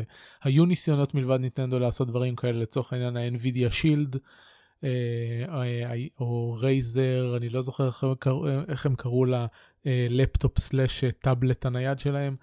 אז כן. היו, היו כמה ניסיונות כאלה, אבל uh, נינטנדו כמו נינטנדו, אה, איכשהו מצליחה לפצח את הנוסחה ש, שאחרים לא מצליחים. Uh, וכמובן ה SNES Classic זה ה SNES Classic, uh, uh, משום מה לאנשים uh, יש הרבה מאוד נוסטלגיה uh, כלפי, ה, כלפי הדבר הזה. Uh, זהו, זה... ואם אני לא טועה ה Switch כבר עברה, לא את ה lifetime של ה Wii, כי אין מצב, אבל את ה... את המכירות של אותה, אותה תקופת חיים. כלומר אם אנחנו מסתכלים על השנה הראשונה של הווי לעומת השנה הראשונה של ה Switch, אז הסוויץ' כבר מכרה יותר ממה שהווי מכרה. שזה כאילו, בוא ניקח מיליון תלפים דולר ונוסיף לזה עוד מיליון תלפים דולר והחברה הזאת לא תמות לעולם. זה מפריע לך שהיא לא תמות לא לא להפך אנשים כאילו כשיצא ווי יו אנשים הספידו את נינטנדו ואני אומר להם תקשיבו, החברה הזאת קיימת מעל 100 שנה. היא לא הולכת לשום מקום. הם ההורים של מריו, אני בסדר עם זה שהם המשיכו. לא, לא, הם, הם מצוינים, ותשמע, זה לא ש... יש חברות שאתה אומר שהן הם עדיין איתנו, אבל הן ממשיכות לעשות אותו דבר כל הזמן. נינטנדו מחדשים, כאילו, הם, הם מוציאים את אותם סדרות, אבל אי אפשר להגיד ש-Breath of the Wild אה, זה, זה אותו זלדה של לפני שלוש שנים, כאילו. זה חדש, זה, זה מעניין, זה מיוחד. אמ, זה לא יוצא דופן מבחינת כלל התעשייה, אבל אין ספק שהם, אה, שהם מחדשים ומשנים ועושים דברים מאוד מעניינים. אמ, ו... ולא רק הם, ראינו, ראינו את המשחק של, אה, של יוביסופט על הסוויץ', את אה, מריו רביץ, שאומנם לקח נוסחה של, של אקסקום, אבל אבל עשה ממנה משהו, משהו מעניין שעובד על הסוויץ' וגם הולך לקהל שהוא יותר פמילי אה, אוריינטד. כן. זהו, זה מעניין, זה, זה מגניב. אני אוהב, אני אוהב שיש, שיש התפצלויות חדשות ודברים חדשים ו, ובאופן כללי אנשים מצליחים אה, גם, אה, גם מה שאמרתי קודם על הלבלייד וגם מה שאנחנו אומרים על הסוויץ' וכולי. אמ, זה מראה לנו שיש uh, new avenues שאפשר ללכת אליהם בתחום המשחקים ו, uh, ו, ולהרוויח מזה. כן, גם שווה לדבר על זה מתישהו, על איך uh, ה, כאילו הסף כניסה פשוט הולך ויורד. כאילו נכון, אתה אין ספק. בעצם צריך פחות ופחות כסף כדי ליצור משחקים חדשים. נכון. זה ממש טוב. נרשום את זה לפעם הבאה שתהיה פה. לא, פעם הבאה שנהיה פה אנחנו נדבר על... על Chronicles of Mystara. Chronicles of Mystara ו Kobolds and Catacombs, דוד, אני כוסס ציפורניים כבר. יש כבר תאריך יציאה? אה, נדמה לי ה-12 בדצמבר, משהו כזה, אבל אה, שבוע שני של דצמבר ככה, סדר גודל. מגניב. עוד מעט, עוד מעט, לא עוד הרבה זמן. עוד מעט, יהיה בסדר, לא נורא. נעבור את נובמבר, שוב. אני, ההרחבה הזאת מאוד מדכאת אותי מבחינת ה rank. טוב. אני מחכה לראות את התוכן החינמי, כי אני לא, אני לא משחק competitive, uh, אבל אני כן uh, נוגע מד... מפעם לפעם בתוכן single player שהם נותנים. אז אני רוצה לראות את ה dungeon raids שהם עושים. אה, נכון, הם עכשיו מוציאים את ההרפתקאות בחינם, זה יפה, yep. זה שהם עושים את זה. מאוד יפה. נהנית מה Lich King, מה... אה, מההרפתקה מול ה Lich King? הוא קשה לי מדי. אז לא התקדמתי, עשיתי את Karazhan במקום, Karazhan היה מגניב. אה, Karazhan היה מאוד מגניב. נתקעתי, נתקעתי באחד הבוסים של אה, King ולא היה לי כוח לחפור את החבילות בשביל, אה, בשביל להתקדם בינתיים, אבל... חסר פה, חסר פה הכפתור לעבור בוס. תשמע, בהרדסטון מה שיקרה זה שאני אחכה עוד הרחבה, ייכנסו קלפים חדשים, ואז ההרפתקה תהיה קלה יותר. זה רעיון טוב. אז הנה, ממש בקרוב. Uh, טוב, אני התכוונתי לסיים את אסאסן קריד אוריג'ן שבוע שעבר, אבל לא יצא לי כי ראיתי ויקינגים. באמת, כאילו, התכוונתי לשבת בשבת לסיים את הקווסטים, אבל אז נתקעתי על שתי עונות של ויקינגים, כאילו כל השעה, ופאנישר. אה, זה עוד לא עשו, נכון? עוד לא עשו אסאסן קריד ויקינגים. לא, עוד לא. אז יאללה, קדימה. כן, האמת שאני מאוד אשמח אם הם ימשיכו אחרי אוריג'ן לעשות עוד תרבויות לא נוצריות, כי קצת נמאס לי מזה שהאסאסנס נוצרים כל הזמן, חוץ מבמשחק הראשון. אה, הייתי, נגיד, הסרט הוא על אסאסנס אה, מוסלמים בספרד. אז הייתי שמח אם הם, אה, אם הם יגיעו לשם גם במשחקים ואם הם יעשו אסאסנס בסקנדינביה הפגאנית אני אני מאוד אשמח גם לזה. אסאסנס אה, פגאני מי מדליק. אה, אבל אני צריך לסיים את אוריג'נס בשביל להבין איך אנחנו מתפתחים ממצרים ל, ל, לסוריה. יאללה. כן וח, וחוץ מזה כשחיפשתי מה לשחק השבוע הציעו לי לשחק את משחק ה clicker החדש של D&D. Idle Champions of the Forgotten Realms אז אני רוצה לנסות אותו. אלוהים אדירים. אה, למרות שאני חייב להגיד שה screenshot של Heroes Clicker נראה די מדליק. אה, אני שיחקתי ב Heroes Clicker ראשון, הייתה תקופה ששיחקתי בכל clicker שהיה בערך. אה, זה, זה, זה נורא מעניין, כאילו, יש בהם, דיברנו על זה בזמנו, כאילו באחד ה... לא יודע, בעונה הראשונה של, ה, של הפודקאסט או משהו, אבל יש בהם משהו שהוא מאוד דומה לסימולציה כלכלית, מבחינת הצורה שהקליקים עובדים, וזה מגרד לי חלקים מאוד טובים במוח ש, שגורמים לי להמשיך לשחק בהם. אז... אה, טוב. כן, אז נראה, אני אנסה לשחק אותו. גם על זה שווה לדבר מתישהו. אז שיחקת כבר ב Universal Paperclips? לא, לא, עוד לא הגעתי לזה. תגיע אה, לזה. כאילו מצד אחד... שיחקתי היום, החמש דקות הראשונות היו ממש משעממות, ואז פתאום אחרי חמש דקות המשחק נפתח. זה ככה תמיד בכל clickers. לא, לא בקטע הזה, לא, לא, אני לא מדבר על זה שאתה כאילו לא צריך להפסיק ללחוץ. אה, אני מדבר על דברים אחרים, כאילו. אוקיי, אני אנסה. משחק מאוד מוזר. פשוט אה, רוב שעות השבוע שלי נמצאות כרגע במכללה ובמכללה אמנם אני כן עם הלפטופ ואני יכול לשחק במשחקים האלה אבל אני מעדיף אה, הפרויקט שאני עובד עליו חוץ מ... אה, חוץ מללמוד זה לתרגם את, את משחק התפקידים מאסקס ואני עושה את זה תוך כדי שאני מקשיב בשיעורים אז אני מעדיף לעשות את זה מאשר לשחק באיזשהו משחק. אם המרצים שלך ישמעו את התוכנית זה יהיה מאוד מביך. רוב המרצים שלי לא לא, לא יהיה להם. רוב המרצים שלך גם הם לא מקשיבים מזמן השיעור. לא, המרצים שלי אוהבים אותי כי אני, כאילו, תבין, אני מתרגם תוך כדי מקשיב להם ועונה. אז מה אכפת להם? יפה מאוד. ילד מצטיין. לגמרי. תלמיד טוב. מצטיין. Uh, סיימנו אני חושב. אלא אם כן יש לך עוד כן. משהו להגיד. עברנו את השעה וחצי. Uh, יש לי, אני מאוד רוצה לשחק Shadows of Mistara. נחזור חודש הבא נגיד איך היה. אפילו כרוניקה זו מסתר. כן, יהיה מגניב. לא זה כי זה שני משחקים אני חושב. אה אוקיי לא ידעתי. אני לא כאילו שכן. אחד מהם נראה לי שדר זו מסתר. אני יודע עוד חודש, אספר לך. בסדר גמור. אמ, טוב מצוין. אני לא יודע מתי שמת את עצמך אבל אני חושב שאתה תהיה אחרי אה, טוב אני אסתכל כי כי בעיקרון בסוף דצמבר אנחנו מנסים לתאם את אה, תוכנית המאה. אז אה, צריך לראות שזה לא... טוב אז אולי נעשה אחת בינואר, יהיה בסדר. כן. טוב יאללה נסיים. אה, זה היה שורפים משחקים. עוד לא, רגע צריך לסיים. לא ככה הולכים. יש פרוטוקולים. אמרתי לך לילה טוב. בסדר גמור. אז שורפים משחקים, עונה חמישית פרק 16, את כל הפרקים אפשר למצוא ב-10.me. נשמח מאוד אם תענו על סקר המאזינים ב-10.me/survey. אמ, זהו, יש קישורים לטוויטרים שלנו בהערות הפרק, יש קישורים לכל מה שדיברנו עליהם בהערות הפרק. אה, אותי אפשר למצוא ב-ISD.me ובפייסבוק וטוויטר איתי אותו דבר בעצם. אמ, הפסקת לעשות okay. אוקיי. את ה-30 או שסיימת 30 יום של פמיניזם.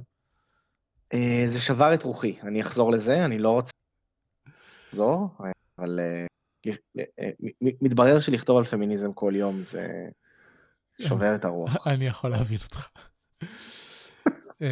טוב, בסדר גמור, כן, אז, תודה רבה שהיית איתנו. תודה לך שאירחת אותי. שמחה, היה מאוד מעניין. וזהו, ועד התוכנית הבאה, אה, תודה למאזינים, ולהתראות. ביי.